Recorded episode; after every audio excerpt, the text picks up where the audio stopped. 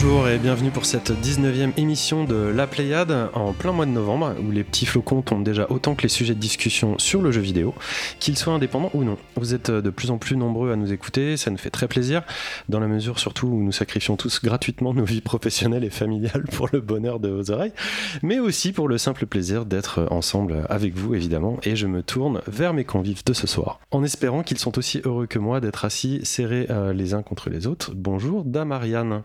Bonsoir, comment vas-tu? Ça va, bonjour Bénédicte. Bonsoir, ça va? Bonjour Vladimir, Il on a changé l'ordre, je suis perdu. Il fait des feintes. Ah, on a changé l'ordre de table. Il me regarde dans les yeux en faisant bonjour Bénédicte. Je ah, qu'est-ce que je fais? Qu'est-ce que je fais? Est-ce que je prends une voix aiguë Euh, Bonjour euh, François. Et bonjour Simon. Bonjour. Alors, au sommaire ce mois-ci, un tour des news comme d'habitude. Vladimir, tu vas nous faire un petit retour sur Hitman 2. Moi, je vais vous parler de 11-11 Memories Retold. On va voir euh, le retour de Fresh, euh, notre chronique sur les jeux étudiants, pardon. Bénédicte, tu vas nous parler de Yomawari, euh, The Long quelque chose, The Long Journey. The Long Night Collection. Euh, nous aurons aussi le retour de First. Simon, tu vas nous parler d'un petit jeu de canard, euh, cheval, slash cowboy euh, qui s'appelle Red Dead Redemption 2. Ariane, tu vas nous parler de The Room 3. On aura un point VR rapide, nos snacks comme d'habitude et nous finirons par les quartiers libres. Une émission un petit peu conséquente mais euh, qu'on espère pas trop longue. En tout cas, on va tout faire pour euh, s'amuser nous ici. On commence par toi, Simon, et tu attaques par un Previously on la Pléiade.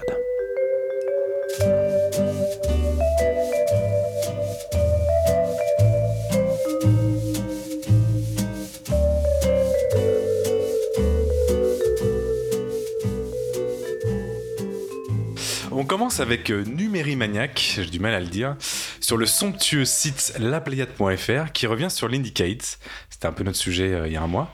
Et il nous dit Superbe émission, très heureux de découvrir votre sélection. J'ai été particu- particulièrement pardon, intrigué par The Game, The Game, un des jeux de Damarian, justement. Ça fait deux fois qu'on dit Damarian. Qui est en train de danser devant son micro. hein. Exactement.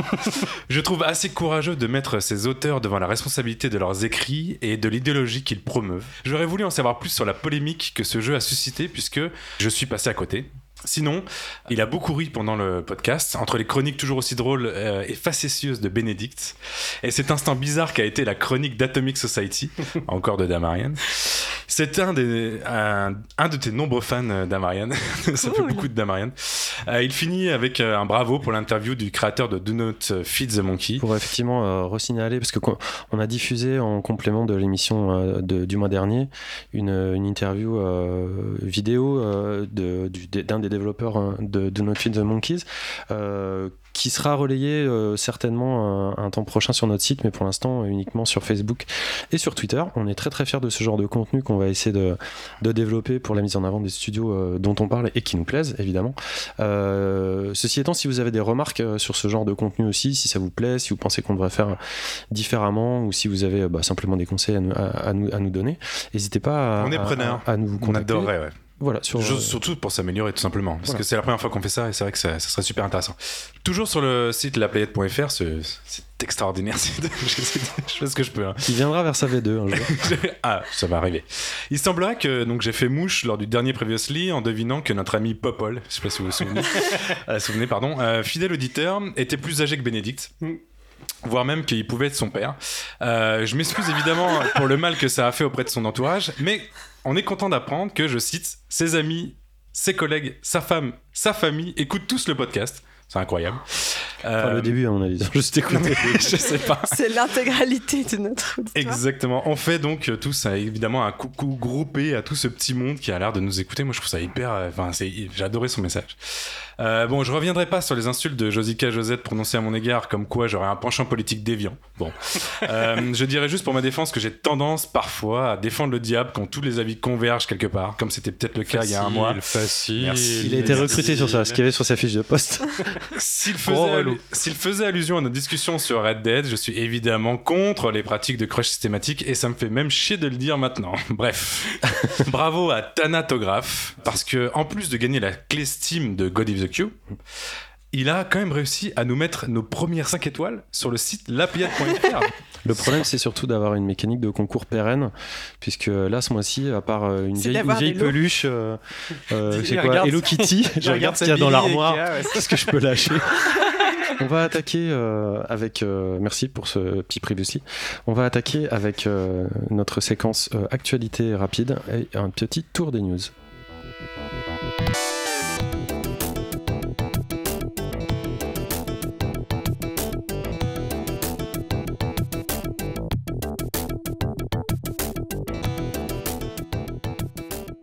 Alors le tour des news, euh, je vais attaquer par moi, une fois n'est pas coutume. Vous le savez, hein, le tour des news, c'est l'occasion de, revenir sur une news, euh, chacun de nos chroniqueurs, ce qui nous a un petit peu marqué euh, ce mois-ci.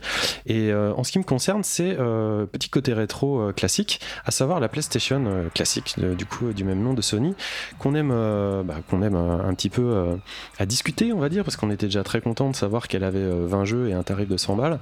Moi, ça m'a un petit peu défrisé déjà de, voir la, sélection. Bon, il, il fallait faire une sélection, donc la, la sélection a été faite. Ceci étant, on a appris euh, euh, ce mois-ci que- qu'elle fonctionnait euh, à base d'un PCX Rearmed. Alors, qu'est-ce que c'est un PCX Rearmed Eh c'est un émulateur en open source, tout simplement.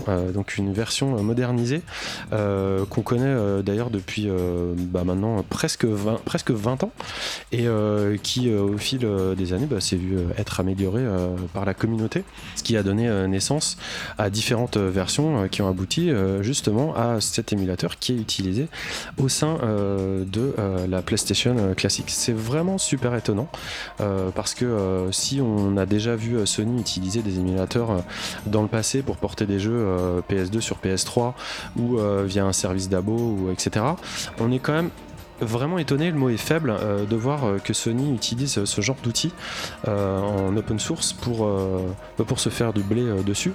Je dis ça, on est étonné dans le sens où Sony ne sont pas les derniers pour courir derrière certains développeurs de talent et passionnés qui cherchent vraiment à, donner des, à agrandir la durée de vie des machines en proposant certains émulateurs lorsque les constructeurs eux-mêmes ne le font pas.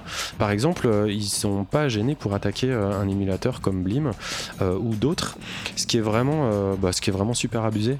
Euh, je trouve que c'est pas du tout renvoyer euh, l'ascenseur. En fait, il y a, certainement des limites à ne pas dépasser en ce qui concerne les ayants droit et en, termes de copyright.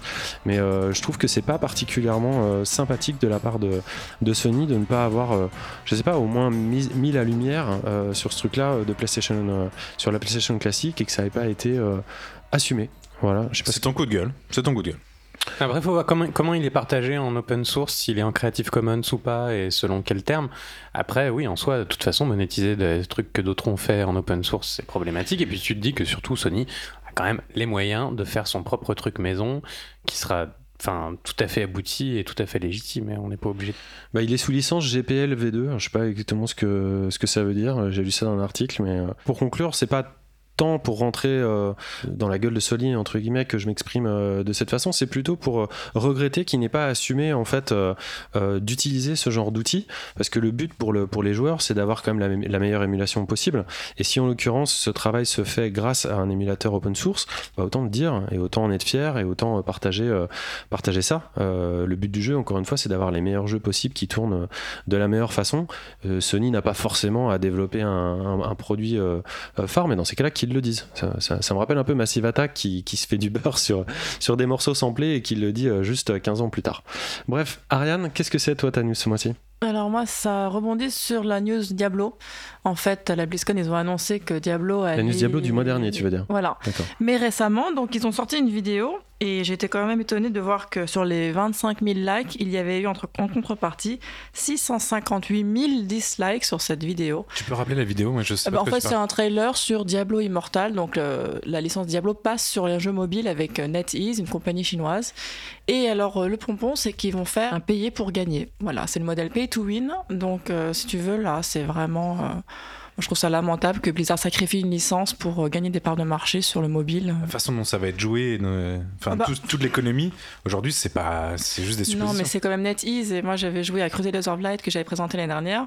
C'est très beau, mais tous leurs jeux, tu vois, c'est un peu, c'est Ça un veut peu la dire mode que le aujourd'hui. système de jeu qui va être intégré va pas être un peu dirigé par Blizzard, qui est quand même une société, qui a- surtout avec ce qui s'est passé à leur dernier machin là où ils se sont fait défoncer, forcément ils vont réagir. J'ai pas compris ce que tu viens de dire. sûre. Ça veut dire quoi leur dernier machin où ils se sont fait défonce. Bah, j'ai la BlizzCon, euh, le truc là où ils sont. euh, Tu peux avoir un petit peu de respect vis-à-vis Pardon. des gens qui jouent à d'autres jeux euh, que ceux que tu aimes? Non, Oui, mais c'est c'est pas confirmé, mais c'est vrai que ça ne serait pas étonnant puisque c'est le format de beaucoup de jeux mobiles. Et quoi qu'il en soit, euh, je trouve ça quand même invraisemblable que euh, qu'ils aient sacrifié cette licence et qu'ils continuent de. Sans en faire un, un débat, j'ai du mal à, à- à comprendre pourquoi tu parles de sacrifice alors que c'est juste une version supplémentaire. Mais parce que ils ont clairement euh, pas parlé de Diablo 4, alors que ça fait des années que les fans espèrent avoir une annonce d'es- une annonce d'espoir. Ouais, mais c'est pas euh, pour ça qu'ils vont pas, pas en parler plus tard. Moi, je trouve ça assez différent de faire un Lara Croft Go ou un Hitman Go ou un, ou un Uncharted, euh, je sais plus comment il s'appelait, celui sur téléphone, Go. qui était vra- non, il s'appelait pas Go, mais qui était vraiment des, des espèces de petites euh, des petites itérations comme ça sur mobile euh, qui permettaient de retrouver un peu les personnages et l'univers et puis avec un système de jeu très particulier euh, de, voilà c'était gratuit. Il y avait un petit côté euh, loot box euh, pas très utile et pas très intéressant. Et là j'ai l'impression qu'on est vraiment dans autre chose. On est vraiment genre un nouveau jeu quoi. Et ça, ça me paraît plus conséquent et plus j'ai l'impression qu'on est dans une vraie Moi j'ai du- mal à comprendre ce truc encore une fois. Ils ont jamais dit que l'avenir de Diablo était euh, sur mobile uniquement. Ils ont juste dit qu'ils faisaient une nouvelle version mobile comme ça dédiée. Oui. Et si je peux comprendre la maladresse et la façon dont ça a été reçu, parce que je crois que ça a été très mal annoncé et surtout pas euh, au, bon, au, bon, au bon endroit en fait, avec euh, des, des fans qui attendaient clairement euh, autre chose et qui avaient payé pour entendre autre Oui. chose. Ça je peux le comprendre. Mais euh, de, bon, ensuite sur l'aura euh, que, que ça a eu, je trouve ça un peu exagéré. Quoi. mais vas-y Mais Bénédicte c'est peut-être pas, euh, c'est pas sacrifice forcément, c'est plutôt dévalorisation en fait que tu voulais peut-être dire. En gros, faire un jeu qui euh, ne soit pas aussi bon que euh, la licence Diablo. euh. Attends, je, tra- je traduis, je traduis pour. Simon. En fait, c'est comme si euh, tu vois, ils nous annonçaient Bloodborne 2 et en fait que c'était sur smartphone. Ouais, mais enfin, récemment, j'en ai parlé au podcast dernier, il y a des expériences sur mobile qui sont hyper intéressantes et hyper jouissives. Et par défaut, on se dit que comme on a vu Candy Crush et euh, toutes ces merdes que nous on considère comme merde parce qu'on est joueur, mais encore une fois c'est dénigrant, mais ça doit pas l'être. On se dit que ça va être mauvais, mais en fait on sait pas. Non, mais Un jour, il y a, il y a plein de jeux qui sortent qui sont géniaux sur mobile, qu'on pratique pas forcément parce que euh, c'est pas, euh, on a d'autres choses à faire euh, en tant que joueur, mais qui sont super. Je finirai par dire que pas, beaucoup, enfin, pas tout le monde peut se permettre un téléphone qui puisse faire tourner un Diablo immortel, Ah ouais malheureusement. Tu penses que c'est un- c'est- c'est- ok. Je pense que ce sera gourmand. Vladimir Et ben ma news, c'est que la grosse coalition, donc qui est le, gouvernement allemand, donc la coalition euh, qui va de la gauche à la droite allemande, euh, vient de décider de créer un fonds euh, dédié aux jeux vidéo qui sera doté de 50 millions de dollars pour 2019 et juste pour l'année 2019. Et a priori, ça va être pérennisé chaque année après pour essayer de soutenir la création de jeux vidéo en Allemagne, pour essayer de rattraper euh, notamment bah, la France, le Royaume-Uni et, et le Canada, qui sont euh, après les États-Unis, puis dans une, galaxie euh, très lointaine, la Chine, euh, donc euh, de, de plus en plus euh, en, force de production. Et, euh, et notamment, il y a une, euh, y a une euh, statistique qui est intéressante, qui est euh, que sur 100 euros dépensés en Allemagne pour euh, un jeu vidéo, il y a 6 euros qui reviennent à un jeu qui a été créé en Allemagne. Et euh, il y a un énorme déficit qui doit être essayé d'être rattrapé par les, par les Allemands là-dessus. Et donc, ils sont en train de se mettre à essayer de, de donner beaucoup d'argent, enfin de mettre de l'argent dans le dans l'industrie. Après, moi, je... Tu connais pas cette stat pour la France? Je serais curieux. de non, je l'ai pas du tout pour la France. Après, ce qui est marrant, et par rapport à la France aussi, c'est que euh, ce fonds de dotation, sa tutelle, c'est le ministère des Transports et euh, de l'économie digitale. Et je trouve ça rigolo. Nous, on a aussi, euh, on est dans le ministère de l'industrie, mais il y a aussi quand même la culture qui y prend part. Et là, on est dans un truc qui est vraiment, enfin, très industriel. Bah, euh, Euro Truck Simulator. Ouais, c'est Ouais, exactement ouais, c'est- la ça. même blague. C'est ça. Ils ont vu, il y avait un jeu allemand. Il faut, faut, faut voir aussi effectivement euh, comment ça va se passer par rapport à ça, mais je pense qu'il s'agit quand même vraiment d'essayer de. S'ils comptent sur Euro Truck Je, je- ça va être compliqué à mon avis. Je sais pas pourquoi je dis ça, mais j'aimerais bien que les Allemands pondent un jeu euh, sur la guerre, en fait, tout simplement. Bah, ils viennent. on- on entend, on entend souvent des. des- on en a parlé ici, je pense, ce n'est que depuis cette année que par exemple les symboles nazis Ouais.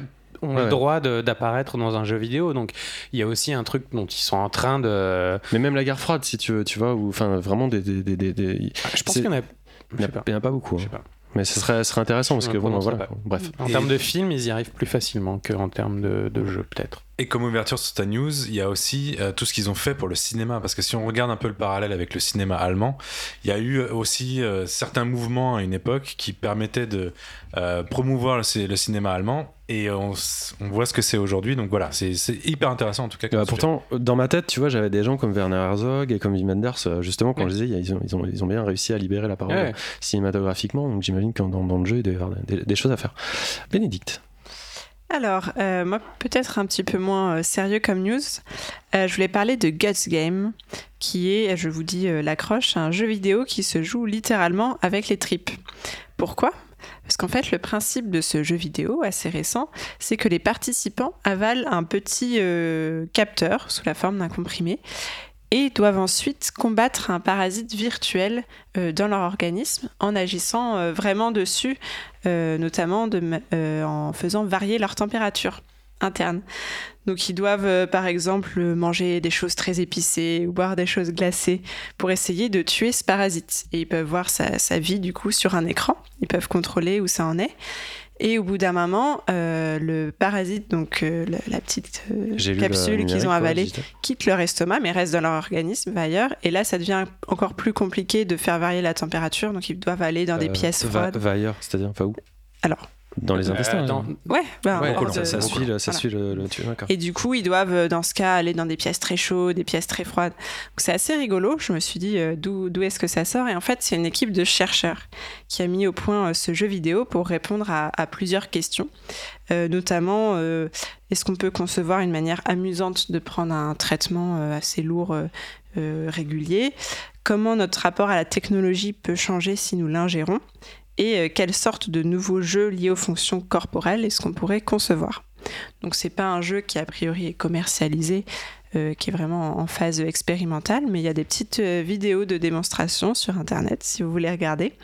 Je trouve ça assez intéressant, effectivement, c'est des questions qui valent la peine d'être posées.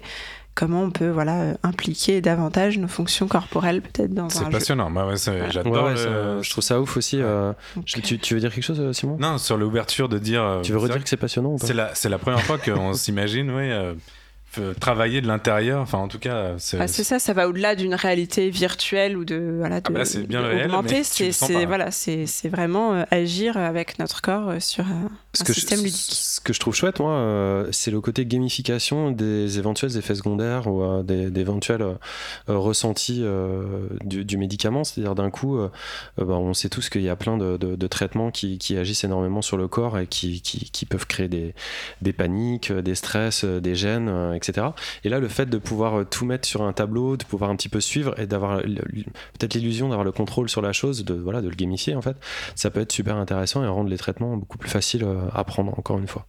Euh, merci beaucoup, super news. On ira regarder un peu les détails. Et toi, jeune Simon? Jeune, jeune, calme-toi.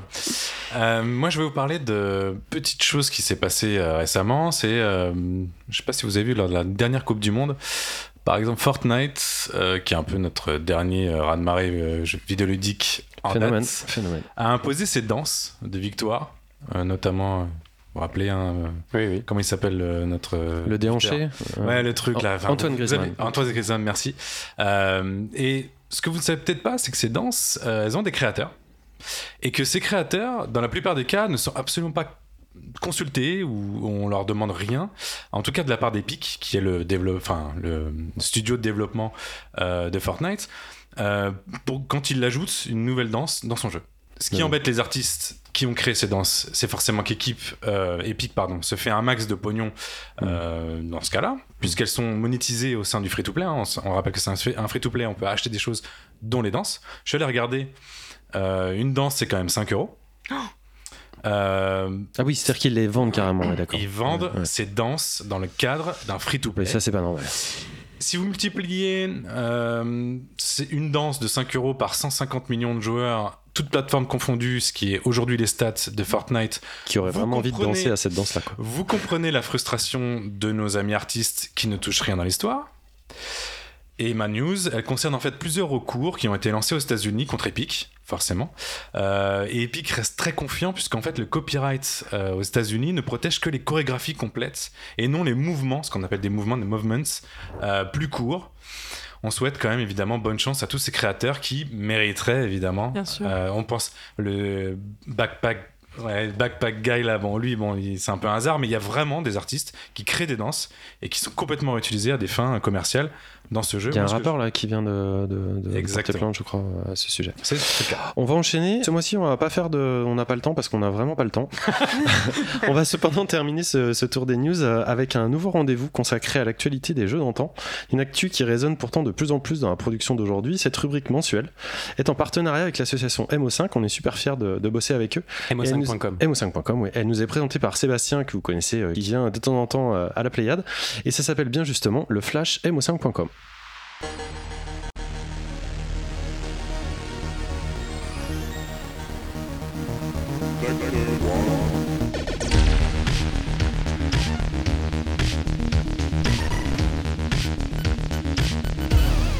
Bonjour et bienvenue au Flash MO5.com, le rendez-vous mensuel sur l'actualité du rétro gaming et de la culture numérique.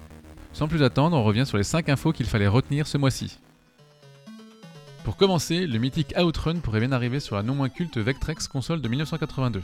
Si la démo présentée est jouable et présente les graphismes vectoriels caractéristiques, la route est désespérément rectiligne et vide de tout autre véhicule.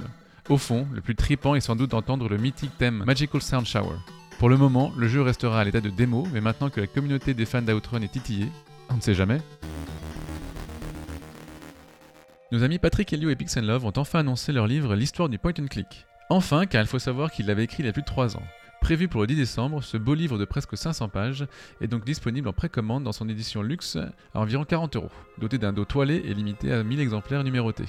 Les exemplaires suivants au même prix seront dans une édition normale. À ce sujet, n'hésitez pas à aller écouter le podcast de mo5.com numéro 33 dédié au genre, avec Patrick comme invité. La compilation pour les 40 ans de SNK contenant 13 jeux d'arcade, 21 en comptant les portages console, est disponible sur Switch au tarif d'environ 40 euros. Centrée sur la première période de SNK, largement éclipsée par l'aura de la Neo Geo par la suite, elle a le mérite de faire découvrir ou redécouvrir des titres parfois méconnus. On y retrouve par exemple la trilogie Ikari Warriors ou le premier Alpha Mission. Mais c'est aussi sa limite car elle se réservera ainsi aux joueurs les plus curieux qui n'ont pas peur de replonger dans des titres qui peuvent parfois avoir pris un sacré coup de vieux. Toujours à propos de SNK, la Neo Geo Mini a sans doute été un succès commercial suffisant pour sortir une nouvelle version seulement deux mois et demi après. La première chose qui saute aux yeux, et de manière violente pour rester poli, c'est bien entendu la robe criarde de cette édition de Noël. En plus d'être livrée cette fois avec deux manettes et le fameux câble mini HDMI qui manquait cruellement à la machine, elle inclut 48 classiques Neo Geo, soit 8 de plus qu'initialement. Si la période de sortie sera sûrement celle des fêtes de Noël, le prix, probablement aux alentours de 170 euros, soit 40 euros de plus, pourrait en refroidir certains. Bien que Yooka-Laylee soit disponible depuis plus d'un an et demi, Platonic Games n'a pas fini pour autant avec son successeur spirituel de Banjo-Kazooie. En effet, l'un des paliers lors de la campagne Kickstarter consistait à créer un mode graphique façon Nintendo 64. Baptisé 64-bit Tonic, cette option sera bientôt disponible en DLC gratuit. Celle-ci a toutefois été accueillie tièdement par certains puristes parce qu'il est évident que la modélisation est encore beaucoup trop détaillée et le brouillard trop léger pour la console de Nintendo. Mais il est possible de vous faire votre propre avis sur ce point car une bande-annonce dédiée à ce mode est disponible. Parce qu'il n'y a pas que des écrans dans la vie et que les rendez-vous IRL ont du bon, voici votre calendrier. Un seul rendez-vous ce mois-ci, mais pas des moindres, puisque le Conservatoire national du jeu vidéo organise, avec la BNF, le deuxième colloque sur la préservation des jeux vidéo. Il a lieu sur le site François Mitterrand de la BNF pendant toute la journée du 11 décembre.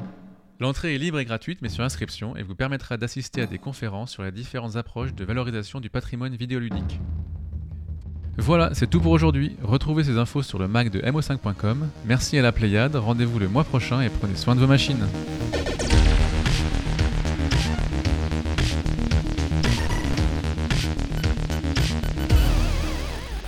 Merci pour cette première Seb. Comme vous l'avez entendu, euh, vous pouvez retrouver toutes ces news de façon détaillée sur le Mac de mo5.com et euh, vous retrouverez désormais ce flash tous les mois pour ne rien manquer de l'actu autour du pixel, qu'elle soit classique ou néo.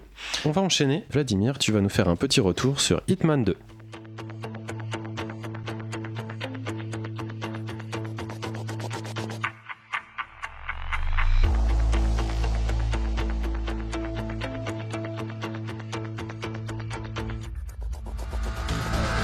Hitman 2 qui est en fait plus précisément Hitman saison 2 et qui en fait est en réalité plutôt un Hitman euh, moultième euh, édition, enfin euh, itération du jeu.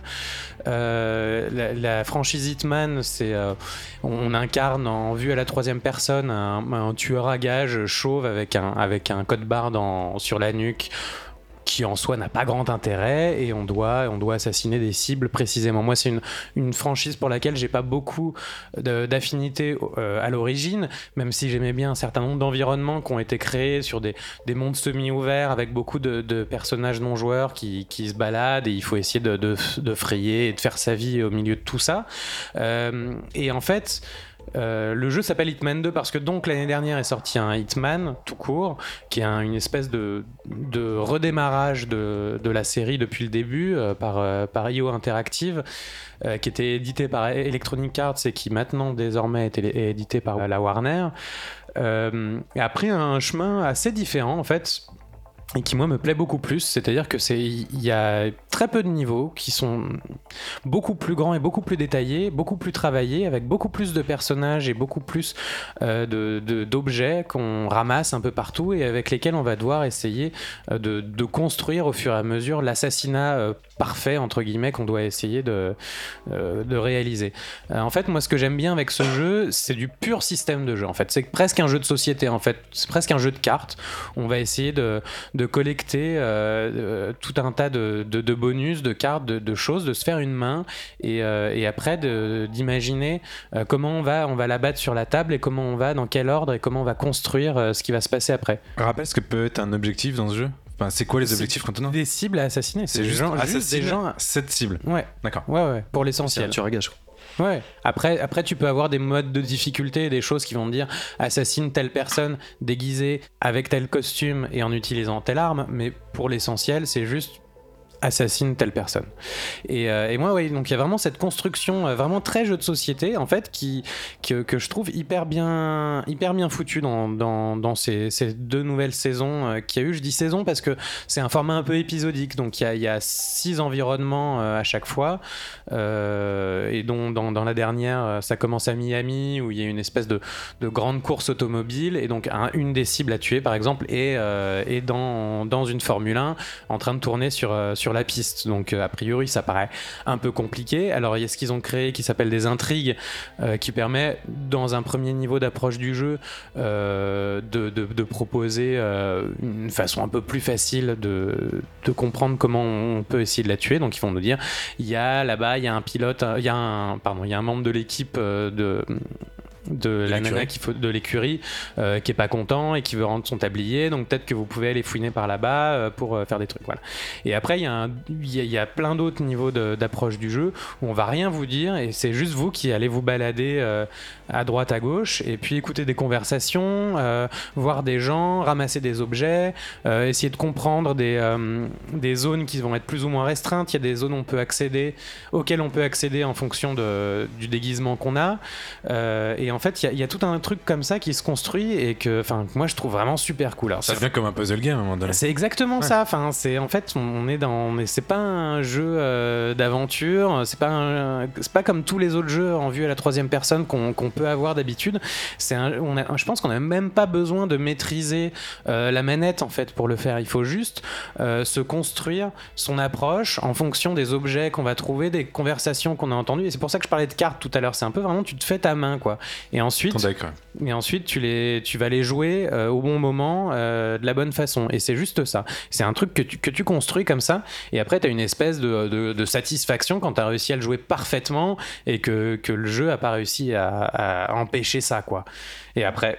Enfin, moi, c'est vraiment ce que je trouve hyper satisfaisant dans ce jeu. Ce que tu décris au niveau du gameplay, en tout cas, c'est quand même vraiment bien relayé par le visuel, parce que moi, ce qui me plaît euh, dans ce jeu, c'est la beauté des environnements et euh, la façon avec laquelle les artistes ont réussi à reproduire des ambiances sans avoir une production de ouf malade. euh, C'est vraiment quand même très très bien senti. C'est pas hyper détaillé du tout, c'est pas euh, à Non. tomber par terre, mais en fait, ce qui est intéressant, c'est qu'il y a des palettes de couleurs qui sont très différentes d'un niveau à l'autre. C'est-à-dire qu'entre Miami, qui est le premier niveau, et, euh, et je sais plus ce que- ce qui est le deuxième, je sais plus si c'est Bombay ou un truc comme ça, mais en fait, on est sur des, palettes de couleurs vraiment très différentes et des ambiances qui, n'ont rien à voir l'une avec l'autre, ce qui fait que, que ça tranche vraiment et, euh, que cette profusion de personnages, euh, de, personnages non joueurs qu'il y a partout autour et puis cette profusion de, de- petits objets, de choses qu'on peut ramasser et puis Et ça, ça, ça fait qu'on est, on est vraiment très à l'aise dans ce monde-là, quoi. La seule chose que je, je- je- je note, moi, sur le. C'est plus par rapport au studio, c'est la façon dont le studio est un peu dépendant de cette, cette, cette licence, en fait. Ah bah oui, ils font, ils font que ça là Voilà. maintenant. hein. Et je me demande à que quel, ça. point, euh, à quel point c'est, véritablement euh, plaisant slash tenable quoi en fait. Est-ce qu'il serait pas temps de, ouais évidemment, que serait pas temps de- d'explorer aussi euh, d'autres voies et de pas faire que ça? Moi j'imagine que leurs ressources sont complètement Je limitées. pense hein. que ça va être compliqué pour eux après de, de faire autre chose en, en l'état en l'état actuel, quoi.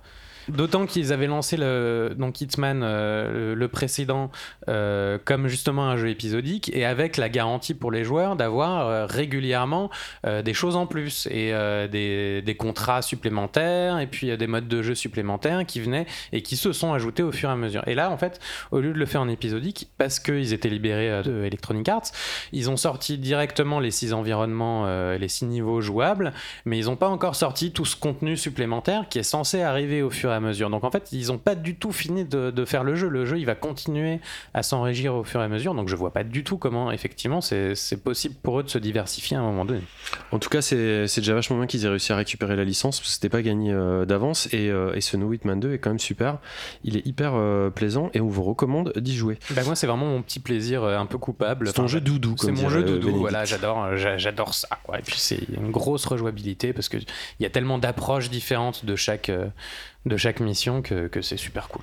Merci beaucoup Vlad. On va enchaîner euh, avec moi et euh, on va euh, parler de toute autre chose puisqu'il s'agit d'un jeu qui s'appelle Eleven Eleven Memories Retold.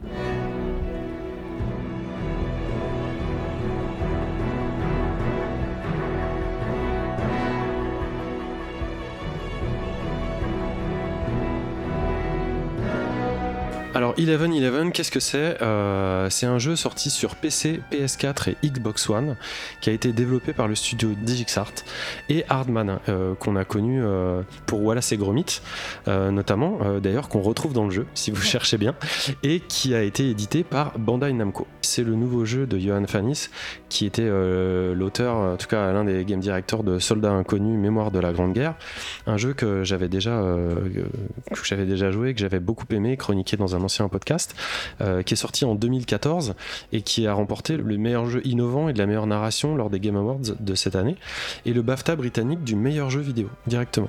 Donc euh, on, avait vraiment beaucoup d'attentes euh, autour de, ce nouveau titre qui, qui est clairement une filiation hein, puisque le premier est sorti en 2014 et celui-ci sort en 2018 donc forcément pour fêter le centenaire de la Première Guerre mondiale. Ce premier titre d'ailleurs moi m'avait euh, beaucoup plu. Euh, C'était un genre de d'Hugo délire supra émouvant et supra intéressant euh, en fait qui était très très malin avec un gameplay qui pouvait sembler simpliste mais en fait qui fonctionne hyper bien. Donc qu'est-ce que c'est Eleven Eleven? C'est un jeu qui raconte l'histoire croisée du jeune Canadien Harry qui est parti photographier la guerre pour tenter d'impressionner sa copine et d'un mécanicien allemand qui s'appelle Kurt qui s'engage lui pour retrouver son fils qui a disparu lors d'une bataille. Et c'est clairement euh, l'histoire de deux humains au milieu de, de l'apocalypse, comme on pouvait euh, s'y attendre euh, dans ce contexte. Je pense qu'il s'appelle Kurt plutôt que Kurt, le soldat allemand. Euh, oui, désolé pour, euh, pour mon, mon allemand. Ich spreche Deutsch, aber c'est un petit peu, euh, c'est un petit peu rouillé tout ça. Euh, Simon? Non, je- Eleven Eleven, c'est le 11 novembre, donc c'est l'armistice en fait. C'est censé parler de la fin de la guerre. C'est ça. Donc quand on démarre le jeu, euh, on se fait accueillir déjà par une superbe musique euh, d'Olivier de Rivière, ce qui fait toujours euh, plaisir, et par la plus-value du jeu dont on, dont on a entendu parler, c'est-à-dire sa direction artistique, qui est assez incroyable. C'est une direction artistique, comme vous l'avez peut-être vu, qui est inspirée des impressionnistes, à savoir essentiellement Monet, mais aussi un peu de, de Van Gogh, c'est-à-dire que au lieu d'avoir utilisé une représentation 3D euh, classique, celle-ci est composée de brosses en mouvement constamment. C'est assez bizarre. Je ne saurais pas trop euh, comment vous en parler à part euh, le fait de, de regarder des trailers de gameplay. C'est un parti pris qui se discute. En se demandant réellement à quel niveau euh, euh, c'est utile, euh, d'autant plus que la représentation de, tous les univers est, est fantasmatique, un petit peu à la Sylvain Chomet, le réalisateur des, des triplettes de Belleville. C'est pas ultra réaliste, en tout cas c'est très osé et on peut que saluer la, performance technique à ce niveau. En y ayant joué, je suis un petit peu plus dubitatif, comme je vous le dis, sur le, le réel intérêt d'avoir fait ça. Euh, ça, vient gommer en fait certaines expressions euh, de visage euh, de certains protagonistes. Et, euh, et dans un jeu où l'émotion est censée être reine, c'est un petit peu perturbant. Ceci étant, sur tout ce qui est décor euh, naturel, euh, évidemment, tout ce qui est les sujets un petit peu plus euh, classiques des impressionnistes, des forêts, des décors, voilà, des fleurs, ça marche hyper bien. En tout cas, ça vient un petit peu gommer les faiblesses techniques qui sont derrière le jeu, puisque c'est pas non plus un triple A, hein, c'est un jeu qui a été développé par un, par un petit studio, et notamment euh, quelques petits défauts comme la maniabilité, qui clairement euh, m'a fait plus penser à Alone in the Dark au premier Resident Evil que- qu'à des productions euh, plus récentes. Il y a aussi des petits bugs euh, d'affichage qui sont toujours, euh, toujours euh, présents, dans les traductions aussi, ce qui est un petit peu dommage pour le côté euh, éducatif euh, du jeu. En fait, je vais pas vous le cacher plus longtemps, moi j'étais assez déçu par ce jeu, j'étais un peu dérouté, j'avais adoré euh, la première, euh, la première expérience euh, proposée par Ivan Fanis et j'attendais vraiment avec beaucoup de curiosité ce qu'allait pouvoir être le- le- la complémentarité de ce jeu. C'est quoi le propos en fait par rapport à... on a... Je me souviens du propos que tu avais pu exprimer par rapport à... au début de la guerre à 14 où on parlait vraiment des tranchées, on parlait... Là c'est quoi, vu qu'on est un peu en fin de guerre, ça raconte quoi? Alors on n'est pas en fin de guerre, on suit justement les, les tout débuts de la guerre et les départs euh, des protagonistes euh, sur le conflit, puis pendant le conflit, puis euh, je vais pas tout raconter de l'histoire. Ce qui est intéressant, c'est que surtout le jeu a été bâti autour, de- là encore, de deux visions, puisque c'était déjà le cas pour mémoire, mémoire de la Grande Guerre, Soldat Inconnu. C'est-à-dire que deux scénaristes ont, ont carrément travaillé les deux personnages qui s'opposent, le Canadien d'un côté et l'Allemand de l'autre, et on voit et les bah voilà, tout- tout- toute leur vie en fait, euh, ce qui, ce qui s'est produit, c'est- quand même assez. euh, pour moi, c'est le gros côté en fait positif euh, du jeu. Donc autant que je le dise maintenant, c'est évidemment il a, il a un côté documentaire comme son, son prédécesseur, mais il a des petits moments de grâce et d'humanité qui font qu'on est content d'y jouer. Il y a quand même de l'émotion qui se, qui se produit et qui moi m'a beaucoup plu. Par exemple, à un moment donné, on doit trouver un câble qui manque euh, pendant, pendant une bataille. Et si vous voulez, on est dans un espèce de, puzzle game où il faut juste trouver un câble pour réparer un ascenseur, lequel doit ramener des munitions, euh, etc. Et en fait, c'est c'est assez trivial comme, euh, comme, comme expérience. Et d'un coup, d'un seul, une fois qu'on a trouvé ce câble, réparé l'ascenseur, fourni les munitions à la mitrailleuse, il y a euh, 20 morts. Et, et, et- et- c'était étonnant en fait, parce que après cette scène-là, je me suis dit, J'étais un peu en panique parce que j'avais évidemment pas envie de tuer des gens, mais j'étais sous des ordres. Euh, je devais fournir quelque chose à quelqu'un qui, a priori, euh, semblait euh, presque anodin dans le feu de l'action. euh. et en fait, une fois que je voyais les morts et ce qui s'est passé, je me suis dit, c'est c'est à cause de moi. C'est à cause du fait que j'ai été chercher câble. conséquence. Et ce petit côté-là, je trouve c'est super intéressant. Ça arrive à d'autres petits moments du jeu où, par exemple, l'un des personnages va avoir beaucoup de mal lorsqu'il retrouve sa famille à oublier la guerre. Et c'est c'est des choses qui sont vraiment intéressantes, à savoir voilà comment on peut non pas humaniser euh, ce qui s'est passé, mais comment est-ce qu'on peut reproduire un peu plus fidèlement via le médium du jeu vidéo certaines émotions euh, qui, bah, qui sont nouvelles. Parce que bon la, la, première guerre mondiale, euh, faut dire ce qu'il y a, elle, est loin, euh, elle est loin de nous maintenant. Et arriver à dire des choses nouvelles et des choses qui nous fassent euh, réfléchir et qui fassent nous émouvoir aujourd'hui, c'est pas c'est pas très simple. Oui, je voulais savoir, dans le jeu, est-ce que tu as plusieurs options de scénario? Genre, par exemple, si là tu t'es rendu compte que tu avais tué une vingtaine de personnes, est-ce que tu avais une option pacifique ou autre ou... Bah, je pourrais revenir sur le gameplay, mais c'est pas en fait c'est pas vraiment ce qu'il y a de plus intéressant. Ouais. Euh, Il y a évidemment euh, des choix, mais la plupart sont, sont faux. Ils sont juste là pour amener euh, un petit peu de, de- de variété, de rythme. On peut choisir au début de chaque mission à jouer Harry ou à jouer Kurt, mais en fait, dans le courant de la mission, ça va s'inverser. Il y a même des phases où on va jouer les deux en même temps, un petit peu à la A Way Out. Il y a beaucoup de phases en fait qui, qui, qui, qui amènent de la diversité, mais rien qui soit réellement créatif ou qu'on ait vu euh, ailleurs. Il y a des choses euh, notamment qu'on a vu dans euh, Edith Finch, d'autres choses qu'on a vu dans d'autres jeux. Je vais, je vais pas vous, vous raconter. Mais du coup, le jeu cherche à te faire vivre quoi exactement? Est-ce enfin, est-ce que c'est une, opéra- une, ex- une expérience qui est documentée par des. euh, Oui, le jeu est toujours documentaire en fait. Non, mais a- documentée, je veux dire. Euh, historique, par des, oui, des c'est ça. vraies lettres, des C'est ce vrais que je dis. Ce que je te dis, documents, ça, euh, ça existe toujours. C'est même le, le- le cœur du jeu. Johan Fanny, ça avait été hyper inspiré par justement des, des- des documents qu'il avait retrouvés de son grand-père qui avait fait ce- cette guerre. Et de ce point de vue-là, le, le jeu est quasiment inattaquable. Et c'est presque un problème pour moi. C'est-à-dire que tout au long du jeu, on doit trouver des, lettres euh, et recomposer un petit peu des bonus. Il y a bah, c'est pas vraiment intéressant, mais ces bonus-là, une fois qu'ils sont recomposés, ça donne accès à des images, à des photos, à des lettres, voire même à des vidéos explicatives et qui sont passionnantes, mais vraiment passionnantes. Le problème, c'est que c'est hyper frustrant en fait, parce que parfois on les trouve pas, on les trouve pas forcément, on est obligé de, faire les, les, les- les- les 400 tours euh, du décor ou de la map pour trouver des choses qui en fait participent directement au plaisir du jeu.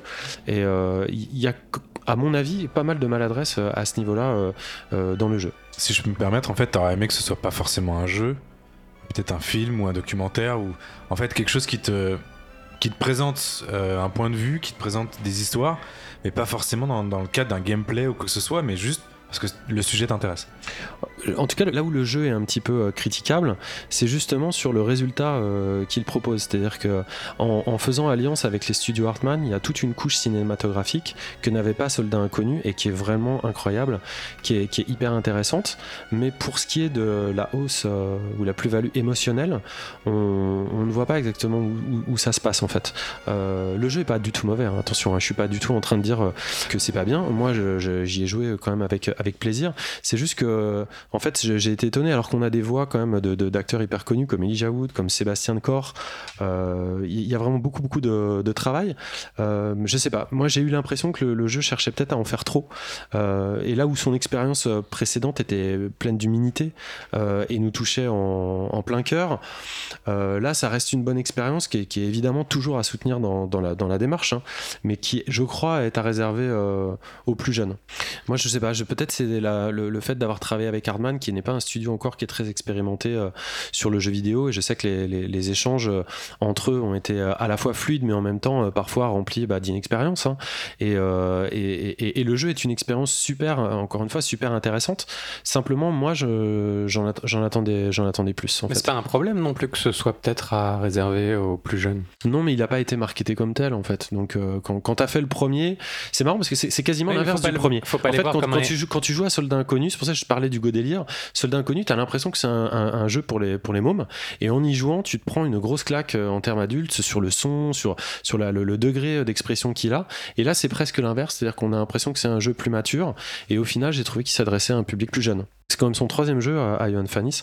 Euh, troisième bon jeu, hein, parce que le, deuxième jeu qu'il avait sorti, euh, c'était sur mobile, je crois, euh, s'appelait euh, euh, Lost in Harmony. C'était déjà pas mal du tout. Donc, euh, bah voilà, moi, il continue sa, son petit bonhomme de chemin hein, avec des choses intéressantes. J'ai hâte de le voir euh, parler d'autres choses euh, dorénavant. Juste pour conclure, quand même, un petit truc euh, un peu marrant, c'est que dans le jeu, j'ai entendu euh, des choses qui m'ont fait marrer. La première, c'était ça. François, mon ami Donc c'était plutôt sympa. Et la seconde, ça m'a fait un petit peu moins marrer, c'était ça. Fais-le sortir Tue-le s'il le faut En tout cas, euh, vous pouvez jouer euh, et vous faire votre propre avis sur ce 11-11 Memories Retold. Euh, je vais arriver à le dire. Et on va enchaîner. on va retrouver une chronique qui nous est chère, qui est la chronique fraîche sur les jeux étudiants. Et cette fois-ci, on part à la découverte d'un jeu une nouvelle fois de Lizard Digital qui s'appelle Leaf.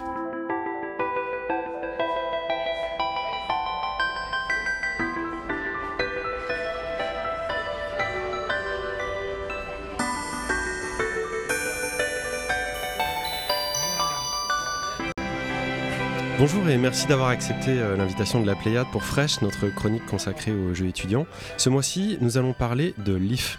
Pour commencer, euh, pourriez-vous nous dire chacun votre tour comment vous vous appelez, quel cursus vous suivez, ainsi que votre rôle dans le développement? Bonsoir, merci de nous avoir invités. Je Ben, je m'appelle euh, Dylan Allen, je suis à Isard Digital. Là, on est en fin d'année. Et euh, voilà, donc j'étais game designer sur Leaf. Et toi Maxime? Euh, bah, bonsoir, moi c'est Maxime Pellegris. Euh, J'étais euh, du coup game artiste euh, sur euh, le projet Leaf et aussi du coup étudiant de Lizard Digital. Pour quelle plateforme avez-vous imaginé euh, Leaf? Et surtout, euh, quel est son concept? Bah, étant un jeu étudiant, on avait des moyens plutôt limités. On l'a développé uniquement pour le PC. Mais c'est quelque chose où euh, on a beaucoup discuté de faire, euh, d'utiliser d'autres plateformes, soit euh, sur des tablettes euh, pour la- le tactile, soit utiliser la VR carrément avec les manettes du Vive par exemple. Et euh, une plateforme qui nous nous aurait beaucoup intéressé à utiliser, c'est la Switch. Avec un peu plus de puissance. C'était prévu sur PC et c'est juste que c'est vrai que la, la mécanique euh, bah, elle fonctionne bien avec du, avec du tactile ou du mobile, mais c'est juste qu'en termes de techno, de toute façon, euh, c'était juste pas possible en fait. euh. Le plus safe, ça restait de le faire sur PC quoi. Pour rentrer dans le détail du concept, ça expliquera peut-être pourquoi on dit que la technologie n'est pas forcément là sur mobile. C'est euh, donc euh, on incarne euh, un dieu de la nature qui se réveille dans son monde qui a été envahi par la corruption. Et donc les pouvoirs de ce dieu, c'est de pouvoir effacer et de créer euh, de la matière à partir de tout ce qu'il y a autour de lui. Et donc ça, ça veut dire que ça duplique genre très rapidement euh, la puissance qui est demandée pour faire tourner le en entier. Euh, D'autant plus qu'on en a fait, on a été extrêmement sage et on en a fait un monde ouvert. Enfin, à la taille qu'on pouvait, et donc Voilà. tout est loadé en même temps. Voilà, Et euh, donc coup, ça prenait euh, pas mal de ressources. Pas de problème. Ça. On y va, on soucis. fonce. ça. Bah, Euh, ouais. Pour être un petit peu plus clair pour nos auditeurs, moi j'ai pu évidemment jouer au jeu il y, a, il y a déjà un petit peu plus de 6 mois maintenant et j'avais été excessivement euh, impressionné euh, par, euh, par son look déjà. D'entrée de jeu, on a, ça se situe, enfin, selon moi, entre Okami et Grow Home qui sont deux titres que j'avais adorés et euh, le jeu est excessivement coloré, il a vraiment une patte et le pire c'est que quand on commence à jouer, euh, il a aussi une patte au niveau du gameplay euh, comme tu expliquais euh, son concept.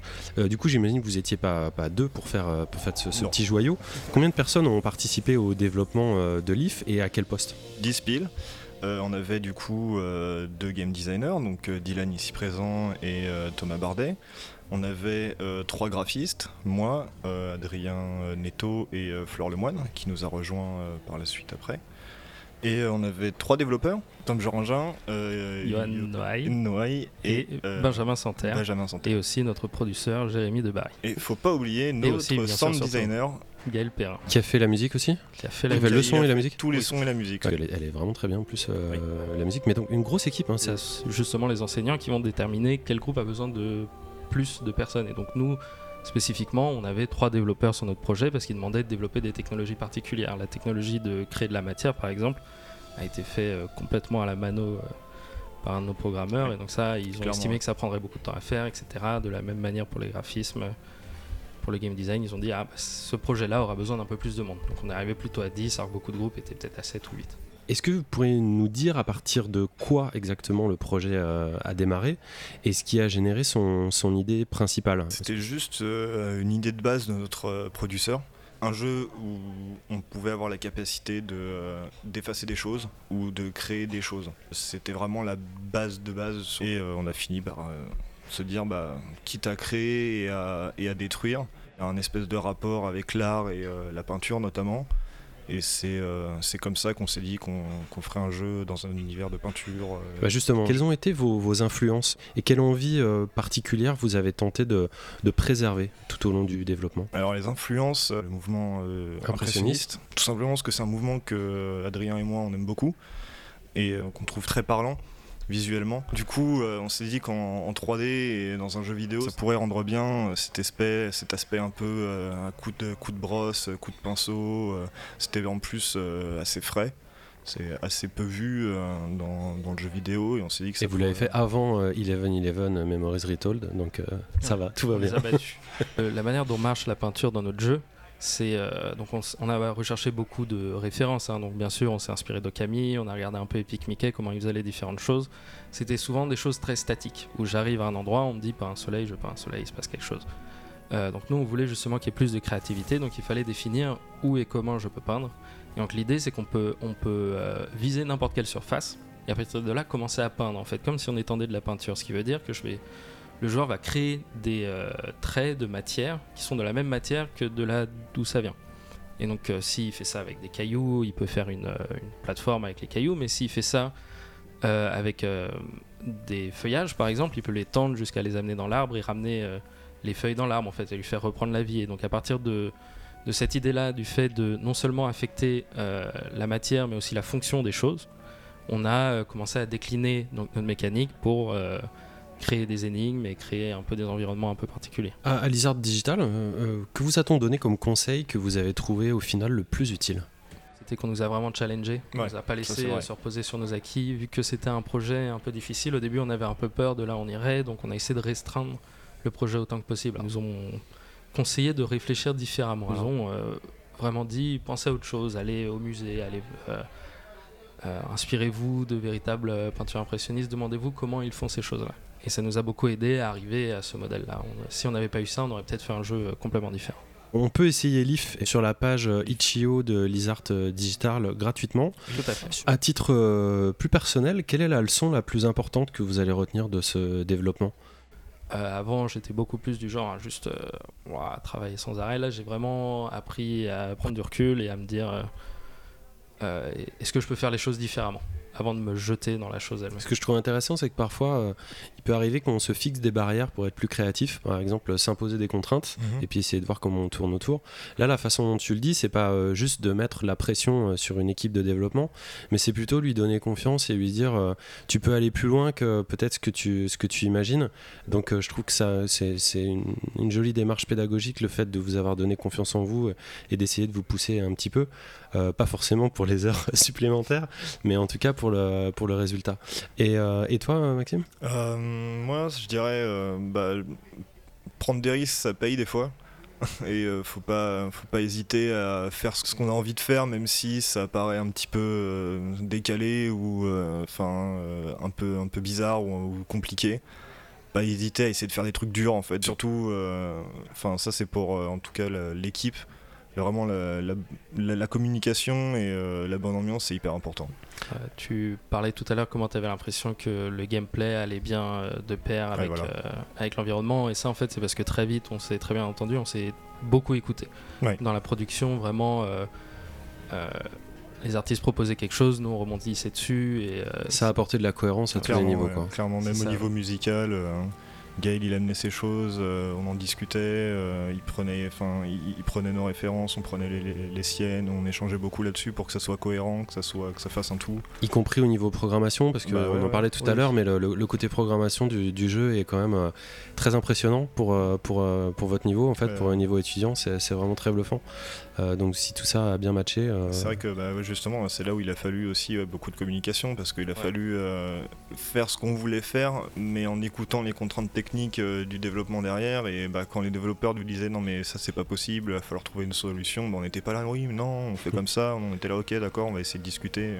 Surtout pour les assets euh, notamment, il y a beaucoup de contraintes au niveau des assets pour que la mécanique fonctionne. Et euh, du coup, on a travaillé, en- on, on a travaillé beaucoup là-dessus pour euh, faire en sorte que euh, bah, ça fonctionne bien et que euh, ça soit, que ça tourne, le jeu tourne bien. à part l'IF, quels sont vos projets euh, aujourd'hui, Dylan? Euh, bah, moi en ce moment, je suis en stage chez Ubisoft, donc je travaille là-bas. Et donc tu dois travailler sur des projets euh, sous NDA, probablement. Exactement, je ne peux rien dire. Et toi, Maxime? Euh, du coup, bah, moi, en ce moment, je suis en recherche, en recherche d'emploi, euh, tout simplement. En recherche d'emploi Ouais. euh, pour Maxime. Bah, écoute, si, nos auditeurs sont intéressés, euh, ils savent maintenant où trouver euh, tes coordonnées. Et euh, quand il vous reste euh, un petit peu de temps euh, pour, euh, pour jouer, par exemple, c'est une bonne idée, euh, est-ce qu'il y a un titre que vous attendiez, euh, vous attendriez plus particulièrement en ce moment? J'ai commencé euh, Return of the Obra Dinn T'as Adoré. euh, un grand fan de Papers, Please, Mhm. le dernier jeu de Lucas Pope, et donc je me suis senti obligé d'y jouer. C'est vraiment une expérience. Ah, c'est très sympa, hein, ça Et- vaut la peine. Et toi, Maxime, t'as un titre en tête ou... Je me suis pris d'amour pour Destiny 2 en ce moment. Avec la version gratuite, je l'ai testé et en fait, Oh. euh, quand je joue, c'est que à ça en ce moment, quoi, parce que le jeu est, je le trouve vraiment bien et les musiques sont juste monstrueuses et le travail graphique au niveau de la lumière et des ambiances, euh, des, des ambiances dans les décors est, est- est vraiment très bon. euh. Eh ben, merci beaucoup. Merci à toi. Et euh, au fait, après avoir reçu le, le grand prix du jury de, de Lizard Digital, et, euh, et vous êtes nominé pour les Game Awards euh, juste le 7 décembre prochain à Los Angeles, quand même, mine de rien. Ouais. Euh, vous en profitez pour aller sur place euh, rencontrer Hideo Kojima ou euh, Bah, comment ça se passe C'est en discussion de qui va y aller justement. euh, Ah, c'est la battle. Ils, ils invitent deux personnes, voilà, donc on. Sur 10. Vous jouez ça comment Vous jouez ça euh, aux cartes ou... on va voter. On. Ouais. Pense que c'est une. Meilleure solution. On en voilà. profite pour rappeler qu'on peut tous voter euh, sur la page de- des Game Awards et on Oui. peut tous voter pour le projet étudiant de l'année, 24 euh, le, seul projet euh, français étudiant euh, en lice euh, ce mois-ci pour, euh, bah, pour ces awards internationaux. Donc euh, félicitations encore à vous. Merci. On diffusera toutes les infos de l'IF pour ceux qui voudraient en savoir plus et encore une fois y jouer. C'est la meilleure manière de- d'essayer le jeu. Euh, et nous, on se retrouve le mois prochain sur la Pléiade pour un nouveau fresh et un jeu étudiant. Bye bye.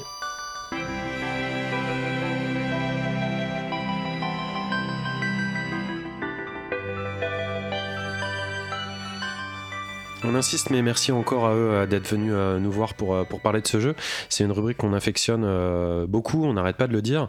On n'est pas non plus affilié à Lizard Digital, hein, on fait d'autres écoles. on aura beaucoup d'autres jeux qui viendront d'autres écoles par la suite, mais là, quand même, être nommé au Game Awards, ça n'arrive quand même pas tous beau, les jours. C'est magnifique. C'est un petit peu joli. Ouais. On va enchaîner quand même avec, euh, avec toi, Bénédicte, et ta, bah, ta, ta- ta fameuse, maintenant on peut dire, chronique euh, littéraire sur le jeu vidéo du mois. C'est beaucoup de pression là, François. Je ne sais pas si je peux le supporter. Ah, mais tu sais, tes, tes fans n'attendent que ça. Et ils envoient des lettres tous les mois. Toute la famille de Popol. Ce mois-ci, on va parler avec toi de Yomawari.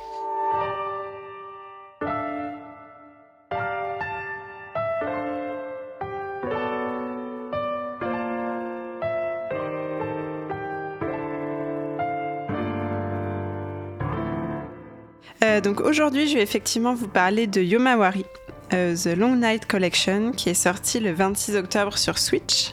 C'est en fait une compilation de deux jeux déjà sortis sur d'autres plateformes qui s'appelaient Yomawari Night Alone et Yomawari Midnight Shadows.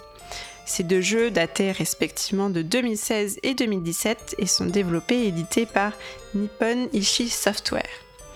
Euh, L'avantage de cette compilation, c'est surtout de me permettre de parler de ce jeu en prétendant qu'il s'agit d'une actualité, parce qu'en fait, il n'y a pas vraiment de- d'avantage financier. Bon, on commence à être un peu habitué avec toi en même temps, Béné. Donc j'arrête les considérations bassement Pixel Girl. commerciales. C'est comme ça qu'on va t'appeler, Pixel Girl. Euh, en soi, ce jeu n'est pas le plus pixelisé que j'ai non, c'est vrai, mais il est bien choubi quand même. Noterons. Euh, donc Yomawari 1, euh, Night Alone, c'est l'histoire d'une petite fille seule dans le noir qui cherche sa sœur. Et Yomawari 2, euh, Midnight Shadows, c'est l'histoire d'une petite fille seule dans le noir qui cherche sa copine. Euh, ça va, je pense que je ne vous ai pas encore perdu au niveau du scénario. T'as un, peu spoilé quand même. Un petit peu. Euh, le point fort de Yomawari, c'est le contraste entre son graphisme très choubidou. Tu vois, François, j'avais placé une petite dédicace exprès pour toi. Euh, et le fait qu'à tout moment, le personnage peut se retrouver bouffé par des monstres tapis dans l'obscurité, avec force bruit de mastication et geyser de sang. Sang de quoi? De toi? Oui, de Ah, toi, de, la personne mangée, de la petite fille trop mignonne. C'est un peu comme l'invasion de Godzilla, mais au sein d'un épisode de Heidi. Tu vois, ça Oui, c'est ça, c'est une bonne métaphore. On se promène dans une ville euh, complètement déserte et assez mignonne en soi. Euh, donc dans Yomawari, on n'évolue pas seulement dans la nuit, on évolue dans la nuit peuplée de yokai euh, bien énervés, c'est-à-dire des, des monstres un peu issus du folklore japonais. C'est un peu des fantômes démons. euh, Voilà, des fantômes démons qui en soi n'ont pas une apparence très très effrayante, c'est juste le fait qu'ils te sautent dessus et te démembrent qui est peut-être un, petit peu effrayé, flippant. oui. Euh, donc ils sont détectables, ces monstres, grâce au son des battements de cœur de notre petit personnage, qui s'accélère quand un ennemi rôde aux alentours. Vous le voyez venir, le gros stress de chaque instant Euh, C'était une question purement rhétorique, parce que le stress est bien là. Tu te promènes, tu testes euh, le jeu, tu ramasses des petites pièces par-ci par-là, des petits objets, C'est tout choubi. et puis, boum boum, boum boum, boum boum, tes entrailles sont déversées sur le trottoir. encore, et encore, et encore, et encore. C'est des tailles et des tailles Elle retry euh, beaucoup.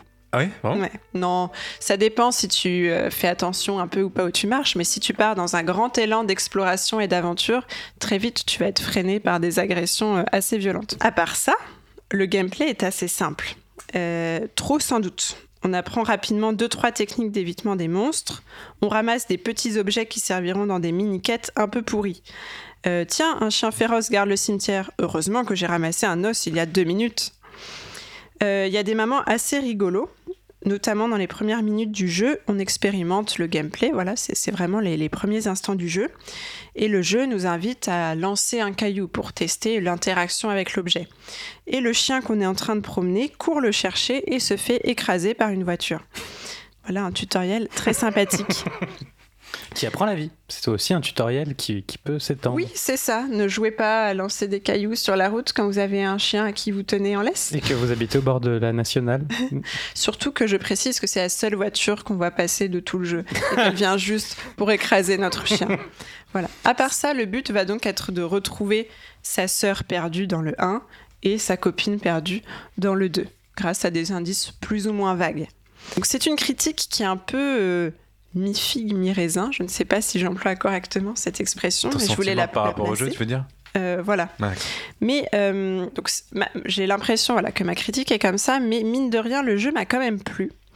Euh, pourquoi? Parce que je suis dans une phase un peu d'expérimentation de l'horreur en ce moment. Parce que Yomawari est, est classé comme un jeu d'horreur, même si je trouve que le terme est peut-être un petit peu usurpé. Il faut savoir que de base, je ne suis pas euh, fan devant l'éternel des films ou des œuvres d'horreur en général. J'aime beaucoup les regarder ou les, y jouer, mais j'aime moins rester des heures entières, euh, les yeux grands ouverts dans le noir dans mon lit, en m'attendant à ce qu'une main putréfiée vienne m'attraper la cheville. Mais je pratique depuis quelques semaines une sorte de mitridisation euh, de quoi, pardon l'horreur. Mitridisation. Mitrilisation je, je vais expliquer, expliquer ce mot. C'est le roi Mithridate euh, qui avait très peur d'être empoisonné, du coup qui s'habituait à manger des petites quantités de poison régulièrement pour habituer son corps à ne pas être empoisonné. J'espère que ça va pas. faire plaisir à Guillaume Bachelier, parce qu'on se croit sur Artefact là un petit peu. Je fais de même avec l'horreur, avec des films, des séries du genre, et ajouter au mélange euh, cette petite dose de jeu mi-horreur, mi-kawaii me semblait donc adéquat. Le jeu vidéo d'horreur a cet avantage sur le film de permettre de contrôler un tant soit peu son environnement. Mais ça n'est pas non plus Resident Evil. Et euh, les monstres de Yomawari ne sont pas forcément très effrayants, c'est ce que je disais. Ce qu'il est, c'est de ne toujours les voir que du coin de l'œil et souvent trop tard. C'est d'imaginer en fait un inconnu peuplé de dangers mortels, c'est d'imaginer une nuit sombre et pleine de terreur, comme celle de notre enfance ou de Game of Thrones.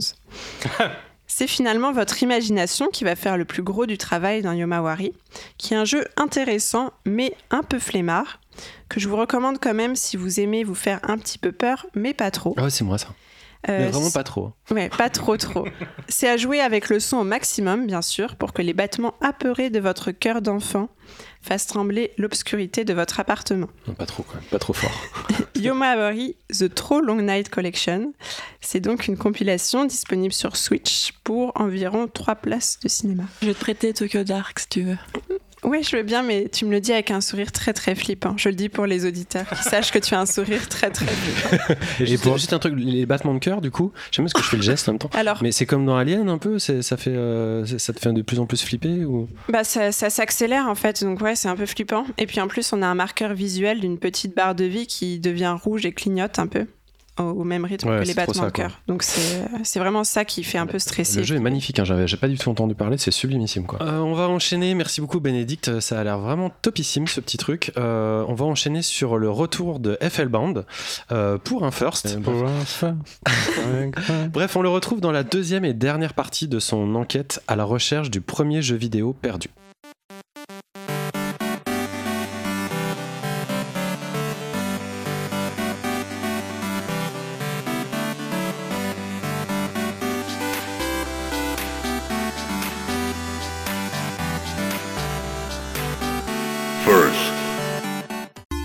Space War, là-bas, dans les étoiles. Comme dans d'autres épisodes de First, nous allons reparler du célèbre MIT et plus particulièrement de Steve Russell. Dans les années 60, la vie du jeune ingénieur change quand l'université fait l'acquisition d'un deck PDP-1. Et bien que la machine soit majoritairement utilisée pour faire des programmes simples et des calculs mathématiques, celui qu'on surnomme l'Alimas décide d'être bien plus ambitieux. Étant passionné comme ses amis de science-fiction, pourquoi ne pas faire un jeu entier dessus?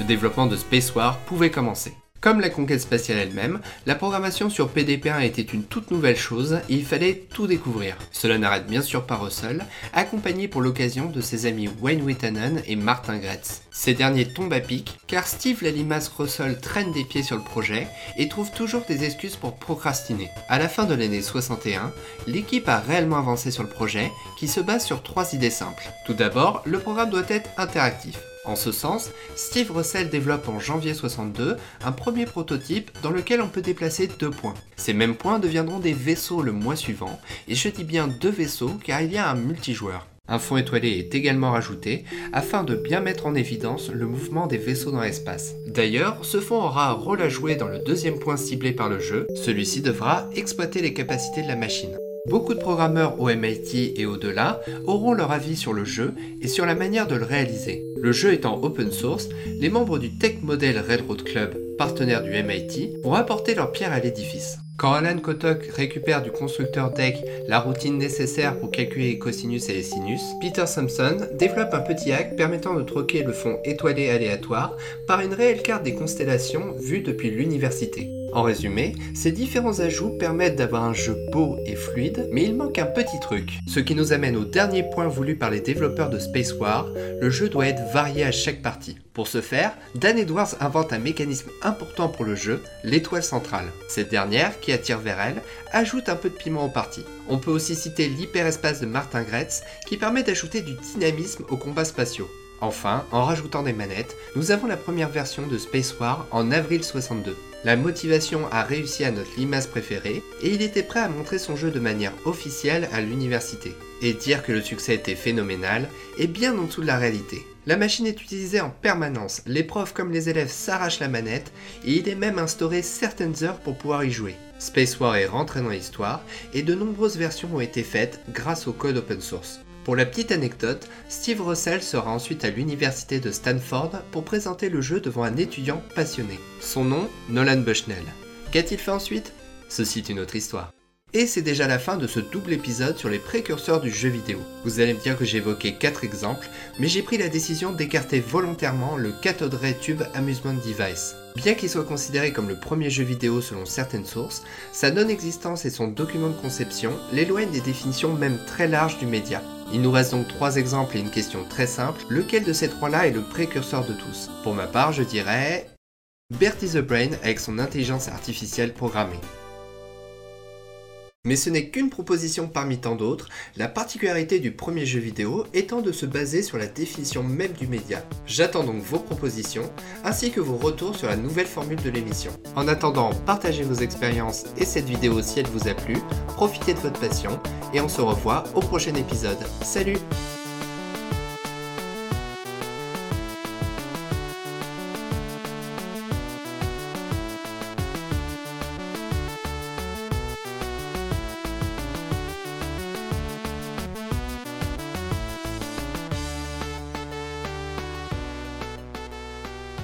Merci beaucoup Effelband euh, pour, euh, bah, pour la fin de cette euh, enquête. C'est toujours une vraie galère d'arriver à identifier ce que c'est que le, le premier jeu vidéo historique. C'est aussi le moyen de revenir sur, des, bah, sur tous ces ancêtres qui ont composé maintenant le siècle dernier et qui font notre média. J'ai hâte de connaître le prochain sujet du prochain First. Je sais pas si vous avez joué vous déjà à, à des choses genre Wild Gunman comme ça avec des, des carabines. ça vous dit quelque chose ou vous Non. étiez non vous étiez encore que des ovocytes c'est ça?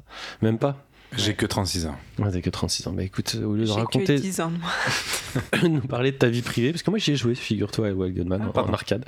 Euh, je vous parle de ça, c'est parce qu'on va parler euh, cow-boy, euh, indien, euh, etc. Et tu vas nous parler d'un petit jeu dont on a entendu euh, absolument pas parler sur aucun sujet, sur aucun site.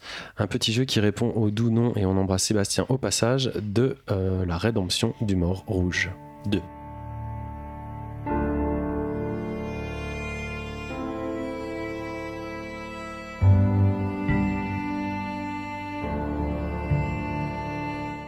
Quand on parle du jeu de l'année, c'est pas forcément simple de, critiquer, donc je vous demanderai un petit peu d'indulgence, s'il vous plaît, par rapport à ma chronique. Que dire de Red Dead euh, Redemption 2 Euh, En fait, je sais même pas s'il y a vraiment une intro dans ce jeu. Euh, dans les premières heures, on comprend pas grand chose, on incarne un cowboy Bon. On est un peu hors la loi, soit. On appartient à un clan dirigé par un mec qui parle bien, ok. Mais j'ai pas vu les enjeux, j'ai pas. J'ai pas. C'est quoi le but dans ma vie à ce moment-là? Qu'est- Qu'est-ce que je viens faire dans cette histoire? Franchement, à ce moment-là, j'avais aucune idée de ce que je faisais. Ensuite, bah. On me propose quand même une liberté, je suis dans un monde ouvert. Après 20 heures de jeu, je suis toujours pas libre de découvrir ce monde euh, qu'on m'a mis à disposition. J'ai toujours une quête qui m'impose un chemin, une destination. Et dans les deux dernières expériences de, de monde ouvert, qui ont été pour moi particulièrement marquantes euh, dans ma vie de joueur, euh, je vais citer Zelda et Assassin's Creed en Égypte. Au bout d'une heure de jeu, j'apercevais déjà une montagne au loin, une pyramide, un truc qui me donnait envie d'arpenter le monde.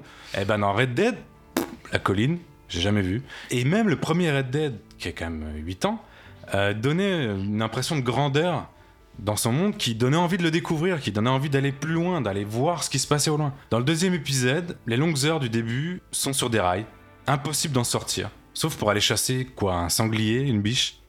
Je me suis fait une raison à ce moment-là, le, monde ouvert de, de Red Dead 2 n'est pas forcément euh, quelque chose qui est basé sur la découverte, soit. Je suis allé donc euh, du côté des personnages et de l'histoire. Franchement, qui a envie aujourd'hui d'incarner une caricature de cow-boy beauf comme on en a rarement vu au cinéma? C'est quoi ce redneck qu'ils m'ont mis dans les mains? Notre personnage est soit un gros con, soit un crétin en fonction des situations. Le mien, en plus d'être débile, est un serial killer, puisque j'ai tué littéralement de sang-froid toutes les personnes que j'ai croisées au hasard des chemins.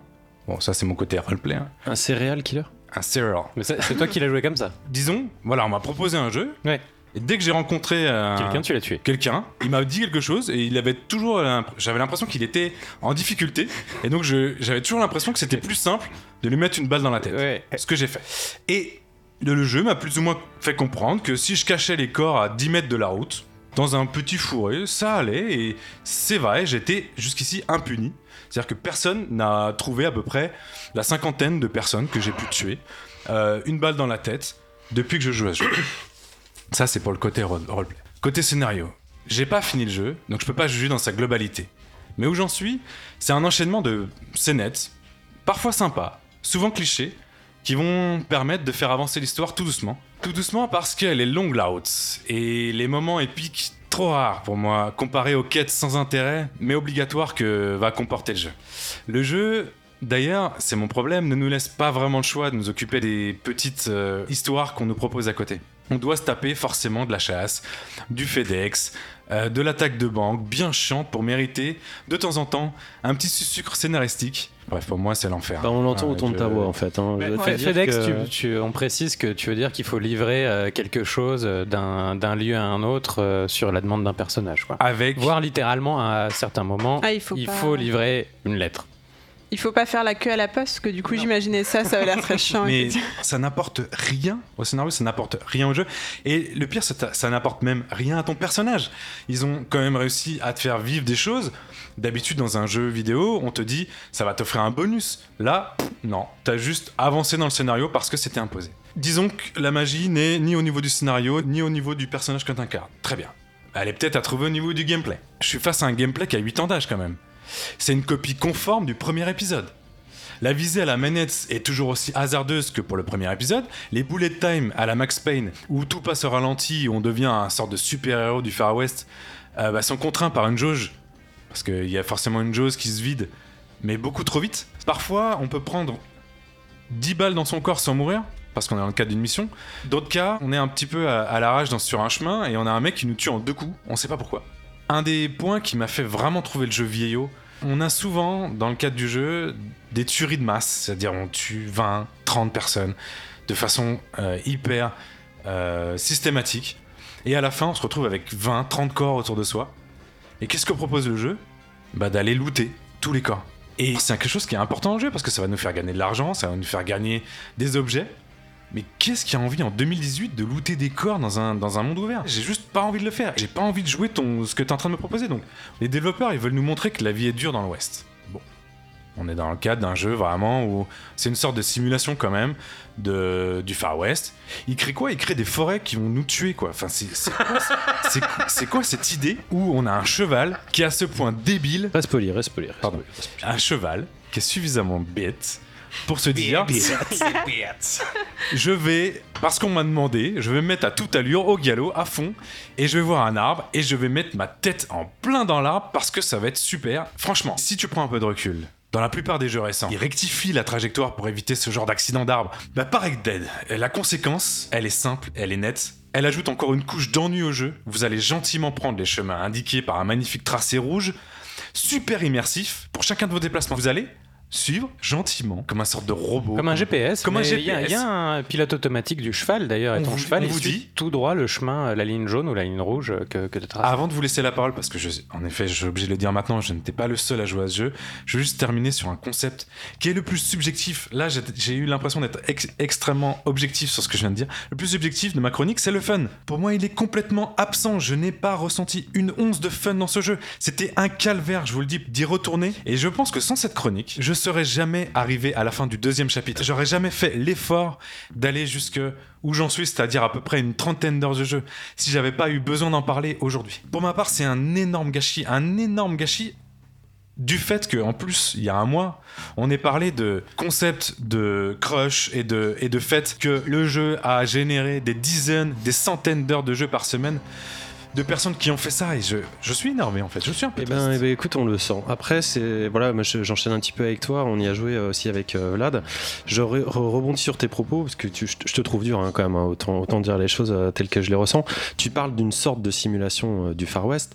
T'es quand même, t'es quand même gonflé quoi. C'est la simulation du Far West ultime.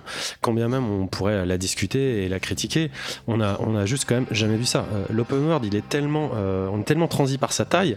Moi, j'ai eu l'impression d'être devant un open world en 3,5D. C'est quand même du jamais vu.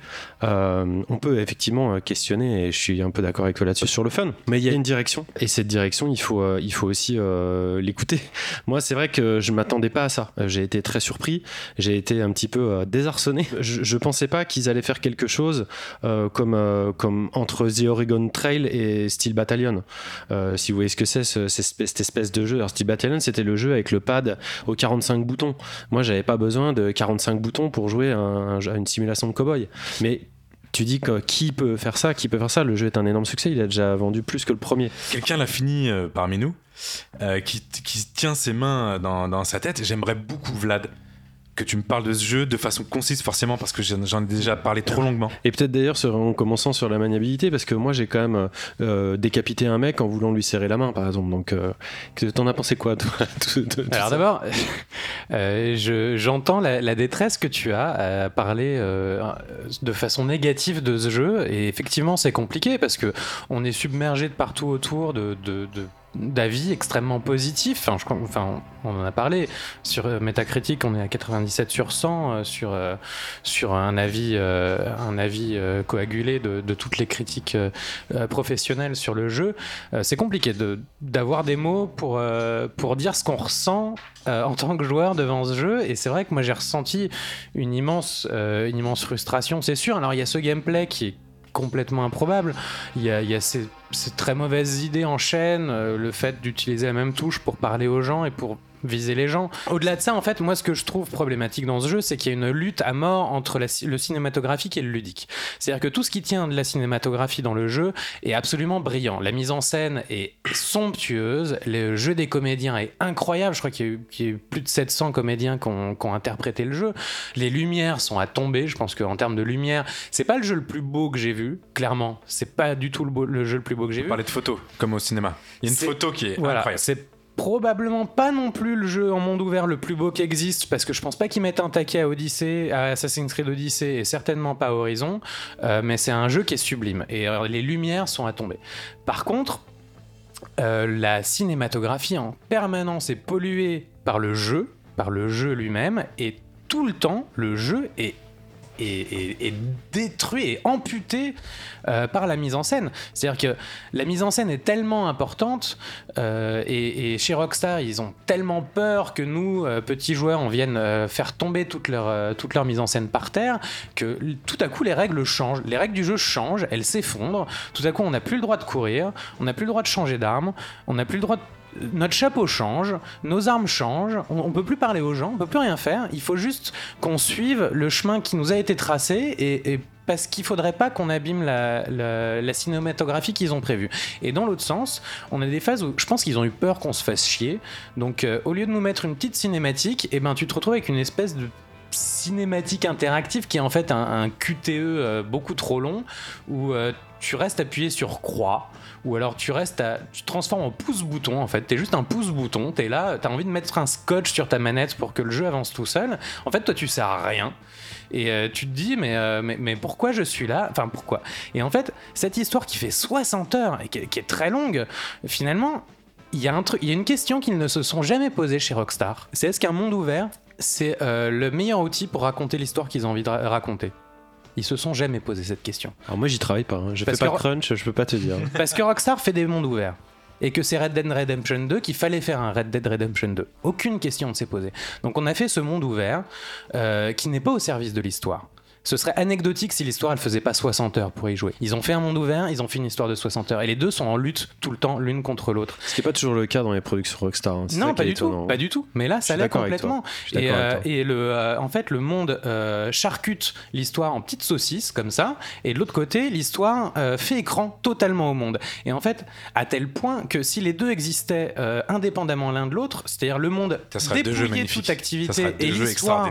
Avec ses méandres, mais dans sa linéarité, ce serait excellent. Et le plus fou, c'est que ça arrive à deux moments du jeu. C'est-à-dire que passé le chapitre 4, tout à coup le monde se rétrécit, ça devient un monde semi-ouvert, et là, l'univers, l'environnement est entièrement au service de l'histoire, et là, ça devient bon, parce que l'histoire a un truc à dire, et le monde a un truc à dire, et les deux fonctionnent ensemble. Et à la fin du jeu, une fois que tu as fini l'histoire, et ben, tout à coup, tu n'as plus l'histoire, et tu as le monde tout seul, et là, tu redécouvres un truc nouveau. Bénédicte?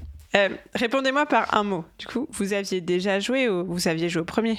Beaucoup. Oui. Tout à fait. Qu'est-ce que vous aviez aimé en un mot dans le premier? La liberté. euh, L'espace, la liberté. le- le- le- la, nouveauté, découverte. il y avait un La map en fait. Ce que j'ai fait dans Zelda en fait en Il y avait un 2017. truc Et nouveau. qu'est-ce qui vous a le plus déçu du passage du 1 au 2 Le manque de liberté. Le manque de sensation de le liberté. dirigisme, euh, l'histoire, L'histoire est nulle. Et le Donc parti en gros, pris ce que vous aviez préféré dans le 1, c'est ce qui a été gâché le plus pour vous dans le 2. Il y a un parti pris qui est là et qui est pas qui est légitime. En fait, euh, c'est un petit peu, ça me rappelle le film dont on parlait euh, de Jacques Audiard euh, le mois dernier, qui a aussi pour parti pris de prendre un, un second couteau, en tout cas un personnage pas très pas très emp- empathique en fait euh, comme comme comme personnage principal. Et là déjà, il y a ce que soulevait Simon, le fait d'avoir un personnage qu'on n'aime pas. En fait, on n'aime pas vraiment le long du jeu. Il, il- il a des qualités hein, qui se révèlent dans l'histoire, qui sont indéniables, mais c'est déjà Et vous aimiez le premier vous en fait, il y a une forme, de, une forme de radicalité qui est là et qui est très euh, louable, mais qui clairement ne, euh, ne va pas dans le sens moi du j'ai fun. vois un calibrage et pas du tout de radicalité. hein. C'est Et possible. par ailleurs, je trouve que dans le premier, il y avait il y avait un truc qui était un peu plus euh, un peu plus neuf aussi en termes d'histoire, enfin en termes de, de choses à dire et politiquement aussi, euh, qui était de situer l'histoire en 1911, euh, trois ans avant la Seconde Guerre mondiale, la Première Guerre mondiale, et, et en fait on allait vers ça. Et on était dans une époque qui a jamais été travaillée par le par le western, et, et on avait quelque chose d'un peu neuf par rapport à ça, une histoire, de, une espèce de fin de l'histoire, un truc un peu un- Entre deux. voilà, et, et avec toute une, une société aveugle par rapport à ce qui allait arriver et qui, qui faisait écho à, C'était passionnante. À ce qui se passait par rapport à nous. Et là, dans Red Dead Redemption 2, on est dans un truc complètement inverse, c'est-à-dire que le jeu t'explique qu'en fait, la société et toute société est un cancer qui ronge le monde et qui détruit tout, que la société par nature est mauvaise, que l'homme est mauvais. Il y a un truc qui est très étrange par rapport à ça. Enfin, moi, je- qui, me, pose vraiment question et vraiment problème. On va conclure parce que de toute façon, on va pas faire toute, euh, toute la fin de- d'émission là-dessus et je pense qu'il y a pas mal d'auditeurs euh, qui se font de toute façon leur avis euh, personnel en, en essayant le jeu. Je voulais juste dire que ce qui m'a le plus surpris, c'est que ce jeu, euh, dans sa forme, c'est exactement euh, ce à quoi euh, je rêvais il y a 10 ans. Et, le problème, c'est que c'était il y a 10 ans et qu'aujourd'hui, en fait, je rêve à d'autres choses, tout simplement. Je me rends compte à la limite en faisant cette chronique avec vous, euh, c'est que personne n'a relevé le côté un peu malade de l'œuvre, malade dans le sens où euh, un peu perdu entre deux mondes, comme tu disais, euh, Vlad. Il y a une- un malaise, il y a un, il y a une- il y a un problème dans ce, dans ce jeu. Ce que disais, Personne n'a relevé vraiment, vraiment ce qui me dérange face à ce que j'ai vécu sur les 30, 40 heures que j'ai pu faire. Bon, on- j'espère qu'on se fera pas trop déchirer pour cette euh, chronique négative mais constructive. Euh, en tout cas, on va rester euh, dans le malaise avec euh, Ariane, justement. Superbe Et pas de quoi on- tu parles. ben, on- je parle de ton jeu qui s'appelle The Room 3.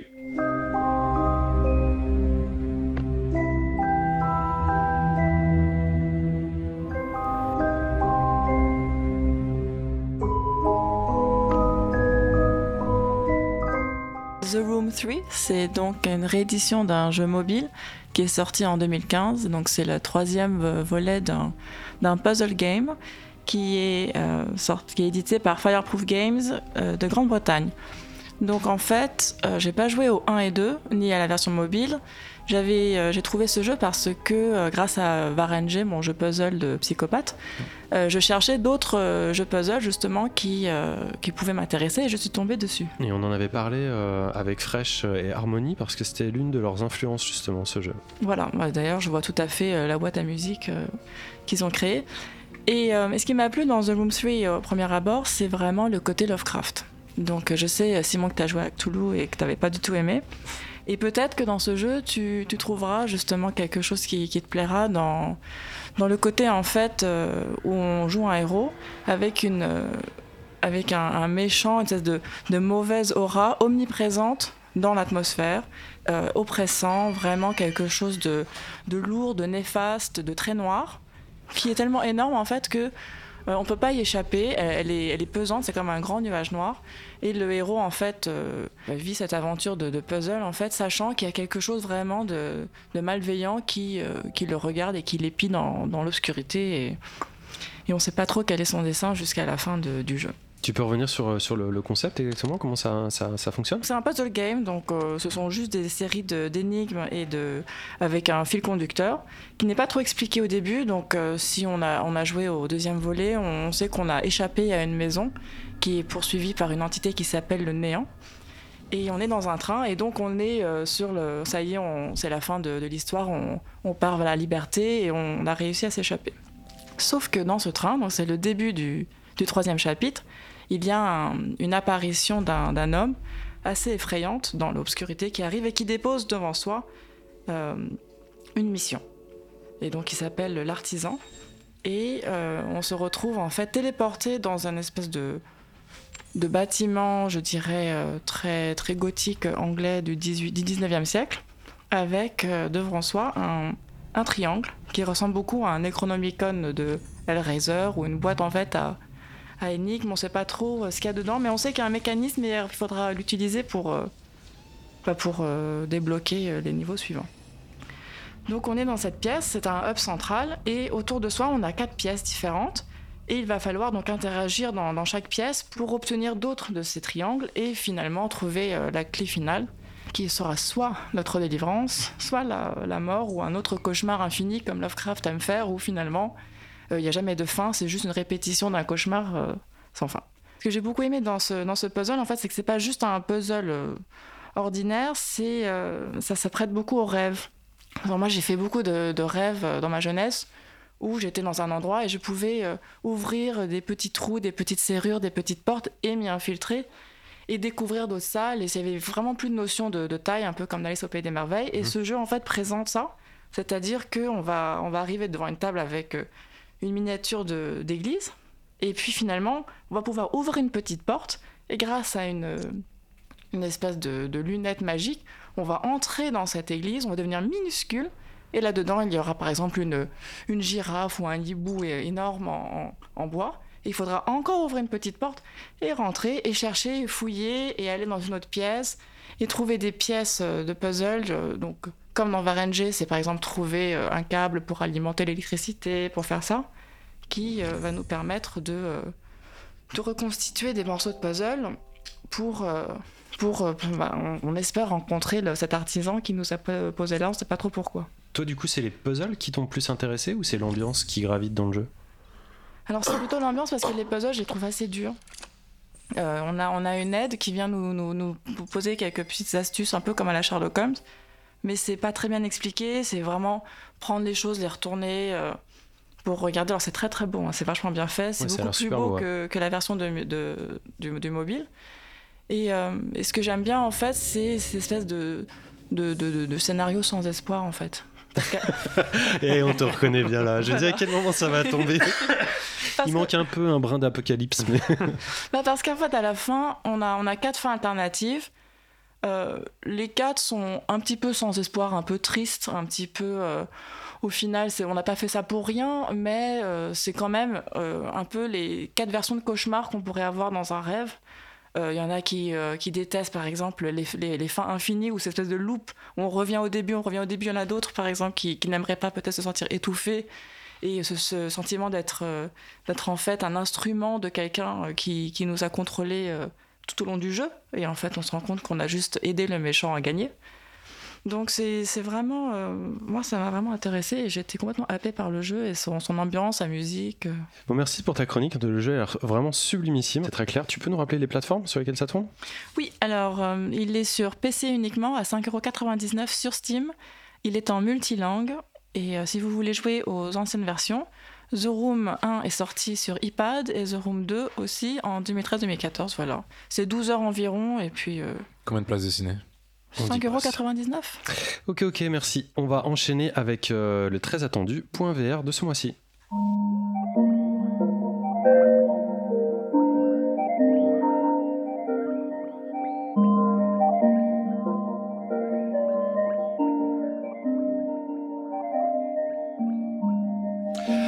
Le point VR réalité mixte, euh, ou la rubrique la plus attendue de Simon euh, chaque mois. Euh, encore une fois, on va faire un petit peu court parce que l'émission traîne un peu en longueur.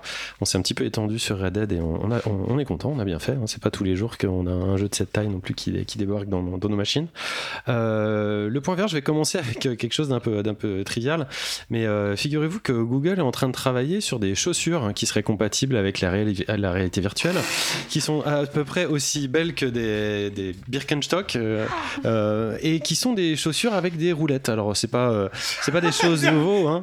c'est des choses qu'on a déjà vues en prototype euh, avec des petites roulettes et qui permettent de, de- de marcher en simulation sans se déplacer. Tout l'intérêt de Google. hein. C'est un peu l'esprit Google qui est résumé dans ce produit. Ouais. Vlad a, a posé son casque, hein. il arrête le podcast. C'est pas la première fois qu'on a vu ce genre de, procédé. Il y a un Kickstarter, un Kickstarter pardon, qui avait été lancé sur les Cyber Shoes, qui était un petit peu le, le- le même euh, process, mais qui était plutôt du genre de mocassin et dans lequel il faut, euh, comment on appelle ça, pédaler dans le vide en fait. Et puis le fait que vous fassiez semblant de marcher, euh, ça peut vous aider à vous déplacer euh, dans un monde virtuel. On connaissait aussi euh, d'autres systèmes à base de, petites boules ou avec simplement euh, vos tennis, euh, vous pouvez euh, vous pouvez faire fonctionner euh, votre avatar, en tout cas le, faire euh, le déplacer. Et euh, on- donc ça continue euh, à bouger. Un petit peu plus utile euh, cette fois-ci euh, au niveau des, des hôpitaux. On revient toujours sur cette fantastique expérience qui était Bliss, euh, dont, euh, dont on avait parlé euh, dans l'émission en interview. On voit que désormais, lors de césariennes, euh, la réalité virtuelle est de plus en plus utilisée. Alors quand, on parle de réalité virtuelle, là on parle plus de réalité virtuelle vidéo avec un casque.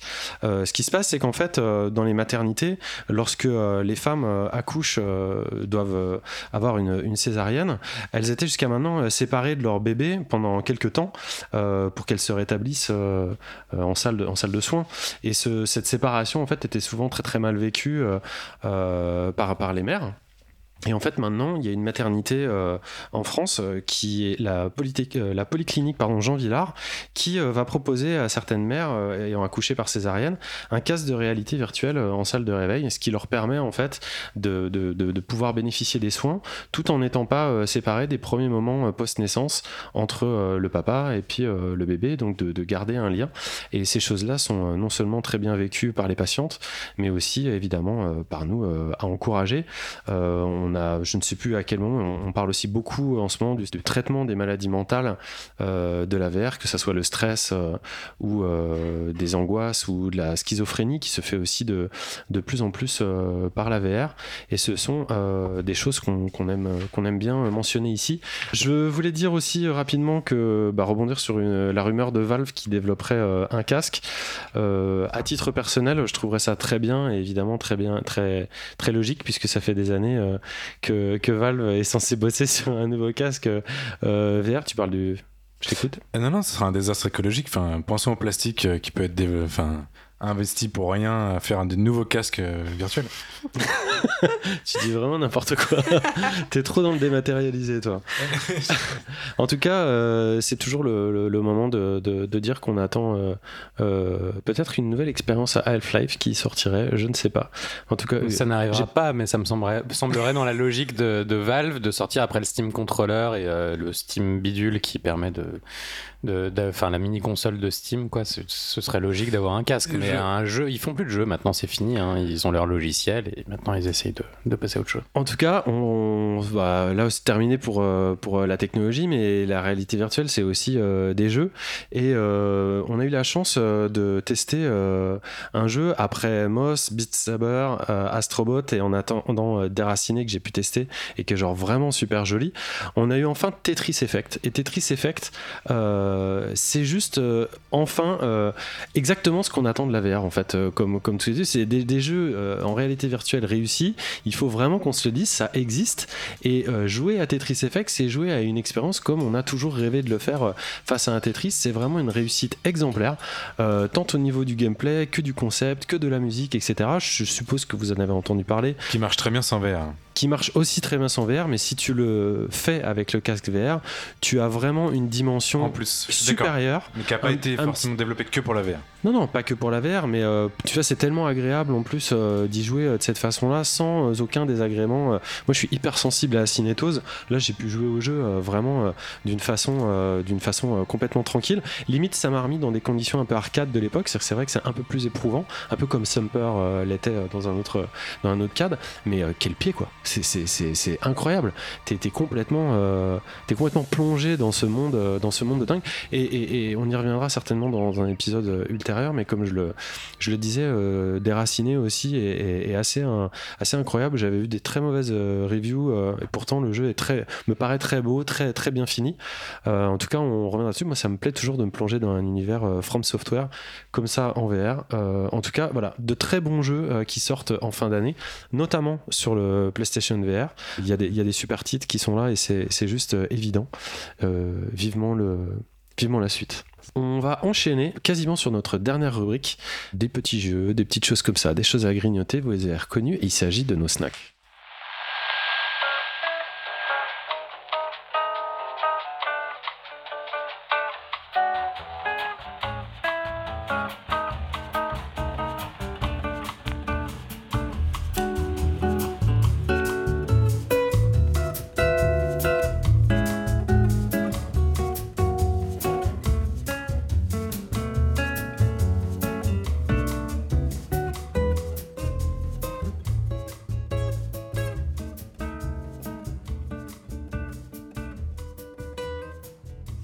Nos snacks, nos petits jeux choubidous, nos expériences gratuites ou peu chères ou courtes, euh, bah là, on, on a l'embarras du choix et on va commencer par toi, Ariane. À quoi t'as joué ce mois-ci? Alors j'ai joué à Shine Journey of Light. Donc c'est un jeu très reposant, très relaxant avec une musique incroyable composée par Christian Mayer. Si on a aimé la BO du film Requiem for a Dream par exemple, c'est tout à fait ce genre de musique sans les violons parce que c'était un peu intense. Mais en tout cas les thèmes de, de piano euh, très... Je me regarde avec Vlad parce que c'est vraiment Ça fait pas la musique. sans les violons. Mais, mais c'est c'est super piano- angoissant surtout euh, cette musique moi je, je la- c'est un des films qui m'a fait super euh, flipper quoi c'est vraiment euh, c'est ça c'est ça c'est le, top- le summum de, de, de relaxant pour toi Bah, en fait si tu gardes le- la mélodie au piano, c'est juste trois notes qui sont répétées avec, euh, avec un, un petit effet de reverb. Ouais, c'est euh, comme l'exorciste tu sais si tu gardes juste la petite mélodie au piano le matin au réveil c'est tout tranquille c'est sur quelle machine t'as pas dit? Euh, c'est sur iOS. Donc le premier niveau est gratuit, après il faut payer si on veut continuer. Donc le but du jeu, c'est en fait, on, on est récolteur de lumière dans la nuit. Et donc on a une petite orbe qui se balade dans un tunnel euh, naturel avec euh, des, fleurs, des rochers. C'est vraiment, il y a une grande profondeur de champ, c'est très très beau. Et le but c'est de récolter d'autres orbes de lumière en avançant petit à petit. C'est très calme, il n'y a pas de méchants, il n'y a pas de sang. C'est une balade, euh, c'est quand même un rythme cardiaque très lent, avec des lumières, et c'est très très très bien. ok donc euh, un jeu sponsorisé par l'association des cardiologues Bénédicte ton snack Euh, oui, s'il te alors. plaît d'ailleurs je, je voudrais pas être impoli Non, non, t'inquiète. Tant que j'étais dans ma période de l'horreur, j'ai sélectionné cette semaine un petit jeu assez creepy qui s'appelle euh, September euh, 1999, Mais arrêtez, 1999. Arrêtez vos jeux qui font peur, vous voulez me faire du mal ou quoi Non, ça, ça va, il fait pas si peur que ça. C'est ouais. euh, une expérience à la première personne de 5 minutes 30 top chrono. Limité à l'exploration de deux pièces, le joueur est régulièrement confronté à des ellipses temporelles sous forme d'écran noir grésillant qui peuplent peu à peu son environnement de détails franchement inquiétants, des taches de sang sur les murs, des membres dispersés. C'est un genre de found footage, un peu comme le après, projet Blair Witch, On est très un sympa. plus 18 hein, C'est quoi la différence avec ton jeu de tout à l'heure Il y a des membres partout, il y a du sang. Alors là, c'est effrayant tout le temps, même le graphisme est effrayant. Ça va alors. Après, euh, C'est presque un court métrage, on n'est pas très très actif dans le jeu non plus, on a vraiment ces ellipses qui à chaque fois nous plongent de plus en plus dans l'horreur, on voit que tout se dégrade autour de nous, mais vu qu'on a des ellipses, on ne sait pas trop pourquoi. Je ne vous révèle pas la fin, mais c'est assez prenant. Et c'est gratuit, c'est disponible sur euh, PC et Mac, vous pouvez le télécharger sur itch.io. Merci. Vlad. Euh, oui. Oui, Triforce The Topologies of Zelda, c'est un petit jeu que tu avais partagé François euh, sur Facebook. Ça a l'air génial. C'est euh, super cool. Écoute, c'est l'œuvre de euh, Patrick Lemieux et Stéphanie Boluc. En fait, ils ont essayé de, de mettre en trois dimensions les labyrinthes de The Legend of Zelda, euh, qui ont tous une, une topologie assez compliquée, puisque des fois tu, tu vas en haut et puis ça fait comme si enfin, tu, sais, tu, tu tournes en boucle, où il y, a des- il y a des trucs un peu compliqués comme ça. Donc ils ont essayé de, de comprendre comment ces labyrinthes fonctionnaient. Le premier Zelda sur NES. hein. Euh, The Legend of Zelda, oui, c'est celui-là. ouais, ouais. ouais. Euh, et d'essayer de les mettre du coup en trois dimensions pour voir comment ça fonctionnait en fait en vrai. Et du coup, on arrive à des espèces de formes un peu bizarres, des donuts, à des trucs un peu euh, qui partent dans tous les sens. Et puis de là, ils se sont un peu amusés aussi à faire des anneaux, des cubes, des trucs comme ça. Et, et en fait, du coup, tu joues à un Zelda. Où, où le monde est en trois dimensions, le jeu est toujours en deux dimensions, mais le monde lui-même est en trois dimensions. C'est mappé en fait sur des objets 3D. Exactement. Ouais, c'est ça. Mais les objets 3D eux-mêmes sont euh, dérivés euh, de euh, l'étude qu'ils ont essayé de faire euh, de, de- de lieux qui, sont dans, qui sont dans le jeu à l'origine. Ça m'a rappelé un petit peu. Notamment The Lost Forest, The Lost Mountain, et j'ai oublié le troisième. Mais- Ça m'a rappelé un petit peu l'utilisation des, des premiers niveaux de Mario dans Mario Odyssey, où Ouais. justement c'était mappé sur le monde en 3D, etc. Bon, là c'est un point de vue Et plus après, artistique. au-delà de mais- ça, entre, entre chaque niveau, il y, a des, euh, il y a des lignes de dialogue qui s'écrivent entre trois personnages qui sont euh, Z, G et L. On devinera euh, plus ou moins à qui ça fait référence.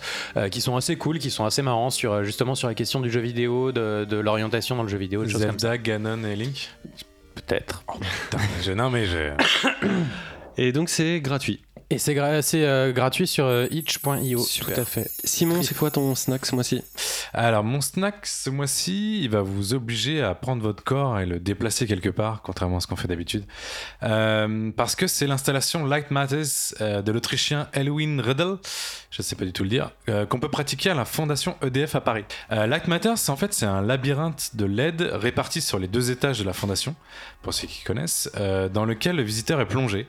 Euh, la couleur des LED va varier en fonction de l'activité des personnes qui déambulent, avec pour but de casser complètement la frontière entre le réel et le virtuel. C'est pour ça que je l'ai pris en snack, parce que ça a l'air d'être une vraie expérience. Je vais pas dire vidéoludique, mais en tout cas, t'aimes beaucoup le virtuel, t'aimes beaucoup le réel, ben, tout ça est mélangé. Quand tu dis ça à l'air, parce que tu l'as pas testé toi? Alors, je vous en dis pas plus euh, parce que j'en sais pas plus, mais en tout cas, ça a l'air génial. Et ça se passe en fait du 30 novembre au 3 février, donc 30 novembre 2018 au 3 février 2019, et c'est évidemment gratuit et on vous y invite. Et ça serait bien qu'on y aille tous ensemble. Eh ben ouais, ça serait bien. Après, il faudrait que je te réexplique ce que c'est qu'un snack, mais sinon, ça a l'air super intéressant. Euh, mon snack de ce mois-ci, moi, ça s'appelle Starman. C'est un jeu euh, espagnol euh, de Sergio et Jacobo Abril de Valadoid en Espagne. On adore les jeux espagnols en ce moment, je sais pas ce qu'on a. C'est un puzzle game atmosphérique dans la veine de Pavilion ou de Monument Valley. Le joueur contrôle un petit astronaute, un poil paumé qui navigue dans les vestiges abandonnés d'une ancienne civilisation.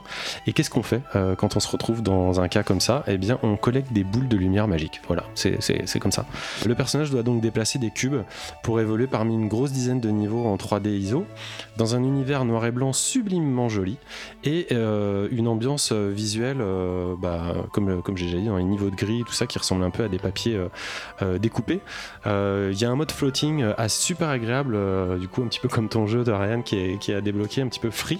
Le jeu a été gratuit à une certaine époque, mais la promo d'Apple étant, étant malheureusement terminée, je l'ai payé 5 euros et des brouettes. Je vous recommande, donc ça s'appelle Starman de Nada Studio, c'est aussi euh, sur Switch. Euh, en tout cas, ça arrive sur Switch et c'est aussi sur PC à part iOS. On termine avec notre rubrique un petit peu plus calme, c'est l'heure de nos quartiers libres.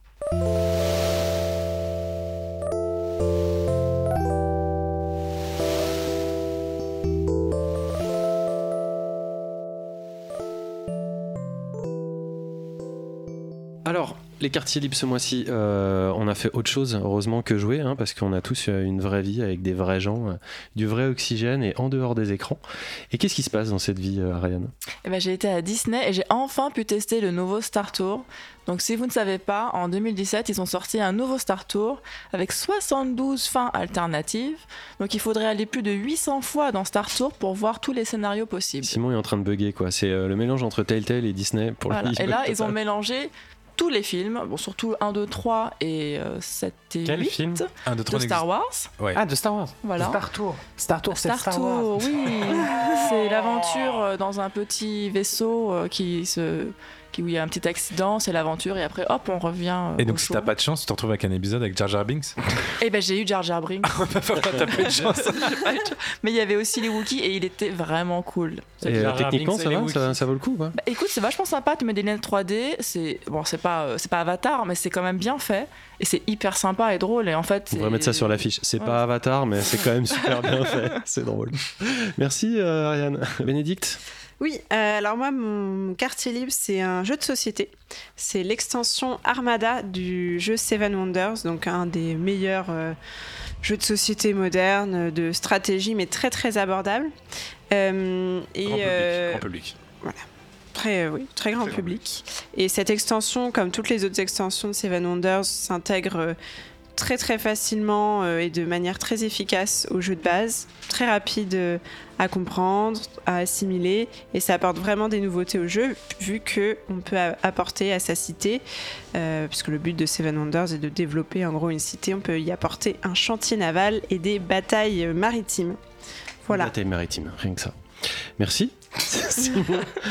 Qu'est-ce que c'est ton quartier libre ce mois-ci Euh, de la musique, euh, désolé, donc c'est un peu plus. Pas long en tout cas. c'est un peu plus tranquille apparemment que ce que fait Thibaut. Mais c'est Flavien Berger, euh, notre ami euh, parisien. euh, dont c'est le deuxième album. Euh, sa musique, donc c'est un peu dans la mouvance électropop qui est plutôt prolifique en France ces- dernières années, si vous suivez un petit peu l'actualité française. On pense d'un côté à Polo and Pan pour les ambiances un peu 70s. Euh, là, tout de suite, euh, notre, euh, le meilleur ami de, de Polo ou Pan, je sais plus, euh, qui est Damarian, me regarde euh, avec insistance. Euh, on pense à Scratch Massive, pour ceux qui connaissent, pour les morceaux un peu plus house et un peu plus électro. Et même au groupe, un, des- un de mes groupes préférés français ces dernières années, qui s'appelle La Femme, pour des chansons un peu plus énervées euh, dans l'album. Manifestement, tout le monde n'est pas d'accord autour de cette table. Mais je, je crée du voilà, je crée, je ne crée pas du consensus, un peu comme ma, ma, cré- ma chronique de Red Dead. Bref, c'est une musique euh, variée, euh, complexe, euh, très attachante, et surtout dans l'intime euh, d'un artiste qui prend euh, de l'ampleur à chaque album. Euh, il était d'ailleurs en concert euh, cette semaine. Alors cette semaine, vous savez pas quand est-ce qu'on enregistre, mais il était à l'Olympia cette semaine, et surtout il y rejouera le 27 mars prochain. Euh, et pour l'anecdote, qui a un petit lien quand même avec le podcast, notre ami Flavien a trouvé sa passion pour la musique électronique sur PlayStation 2. Et à votre avis, sur quel jeu? Ah, Je vous le demande. Bah, je sais pas, Parapaz the Rapper Musique 2000, pour si vous connaissez. Ah oui, je l'ai. Qui va, ouais, moi aussi, j'ai Un beaucoup joué. séquenceur. Paru- et qui est exactement un séquenceur qui est paru en 1999 et qui permettait de faire des créations musicales vraiment poussées. À l'époque, je me rappelle avoir fait des trucs incroyables.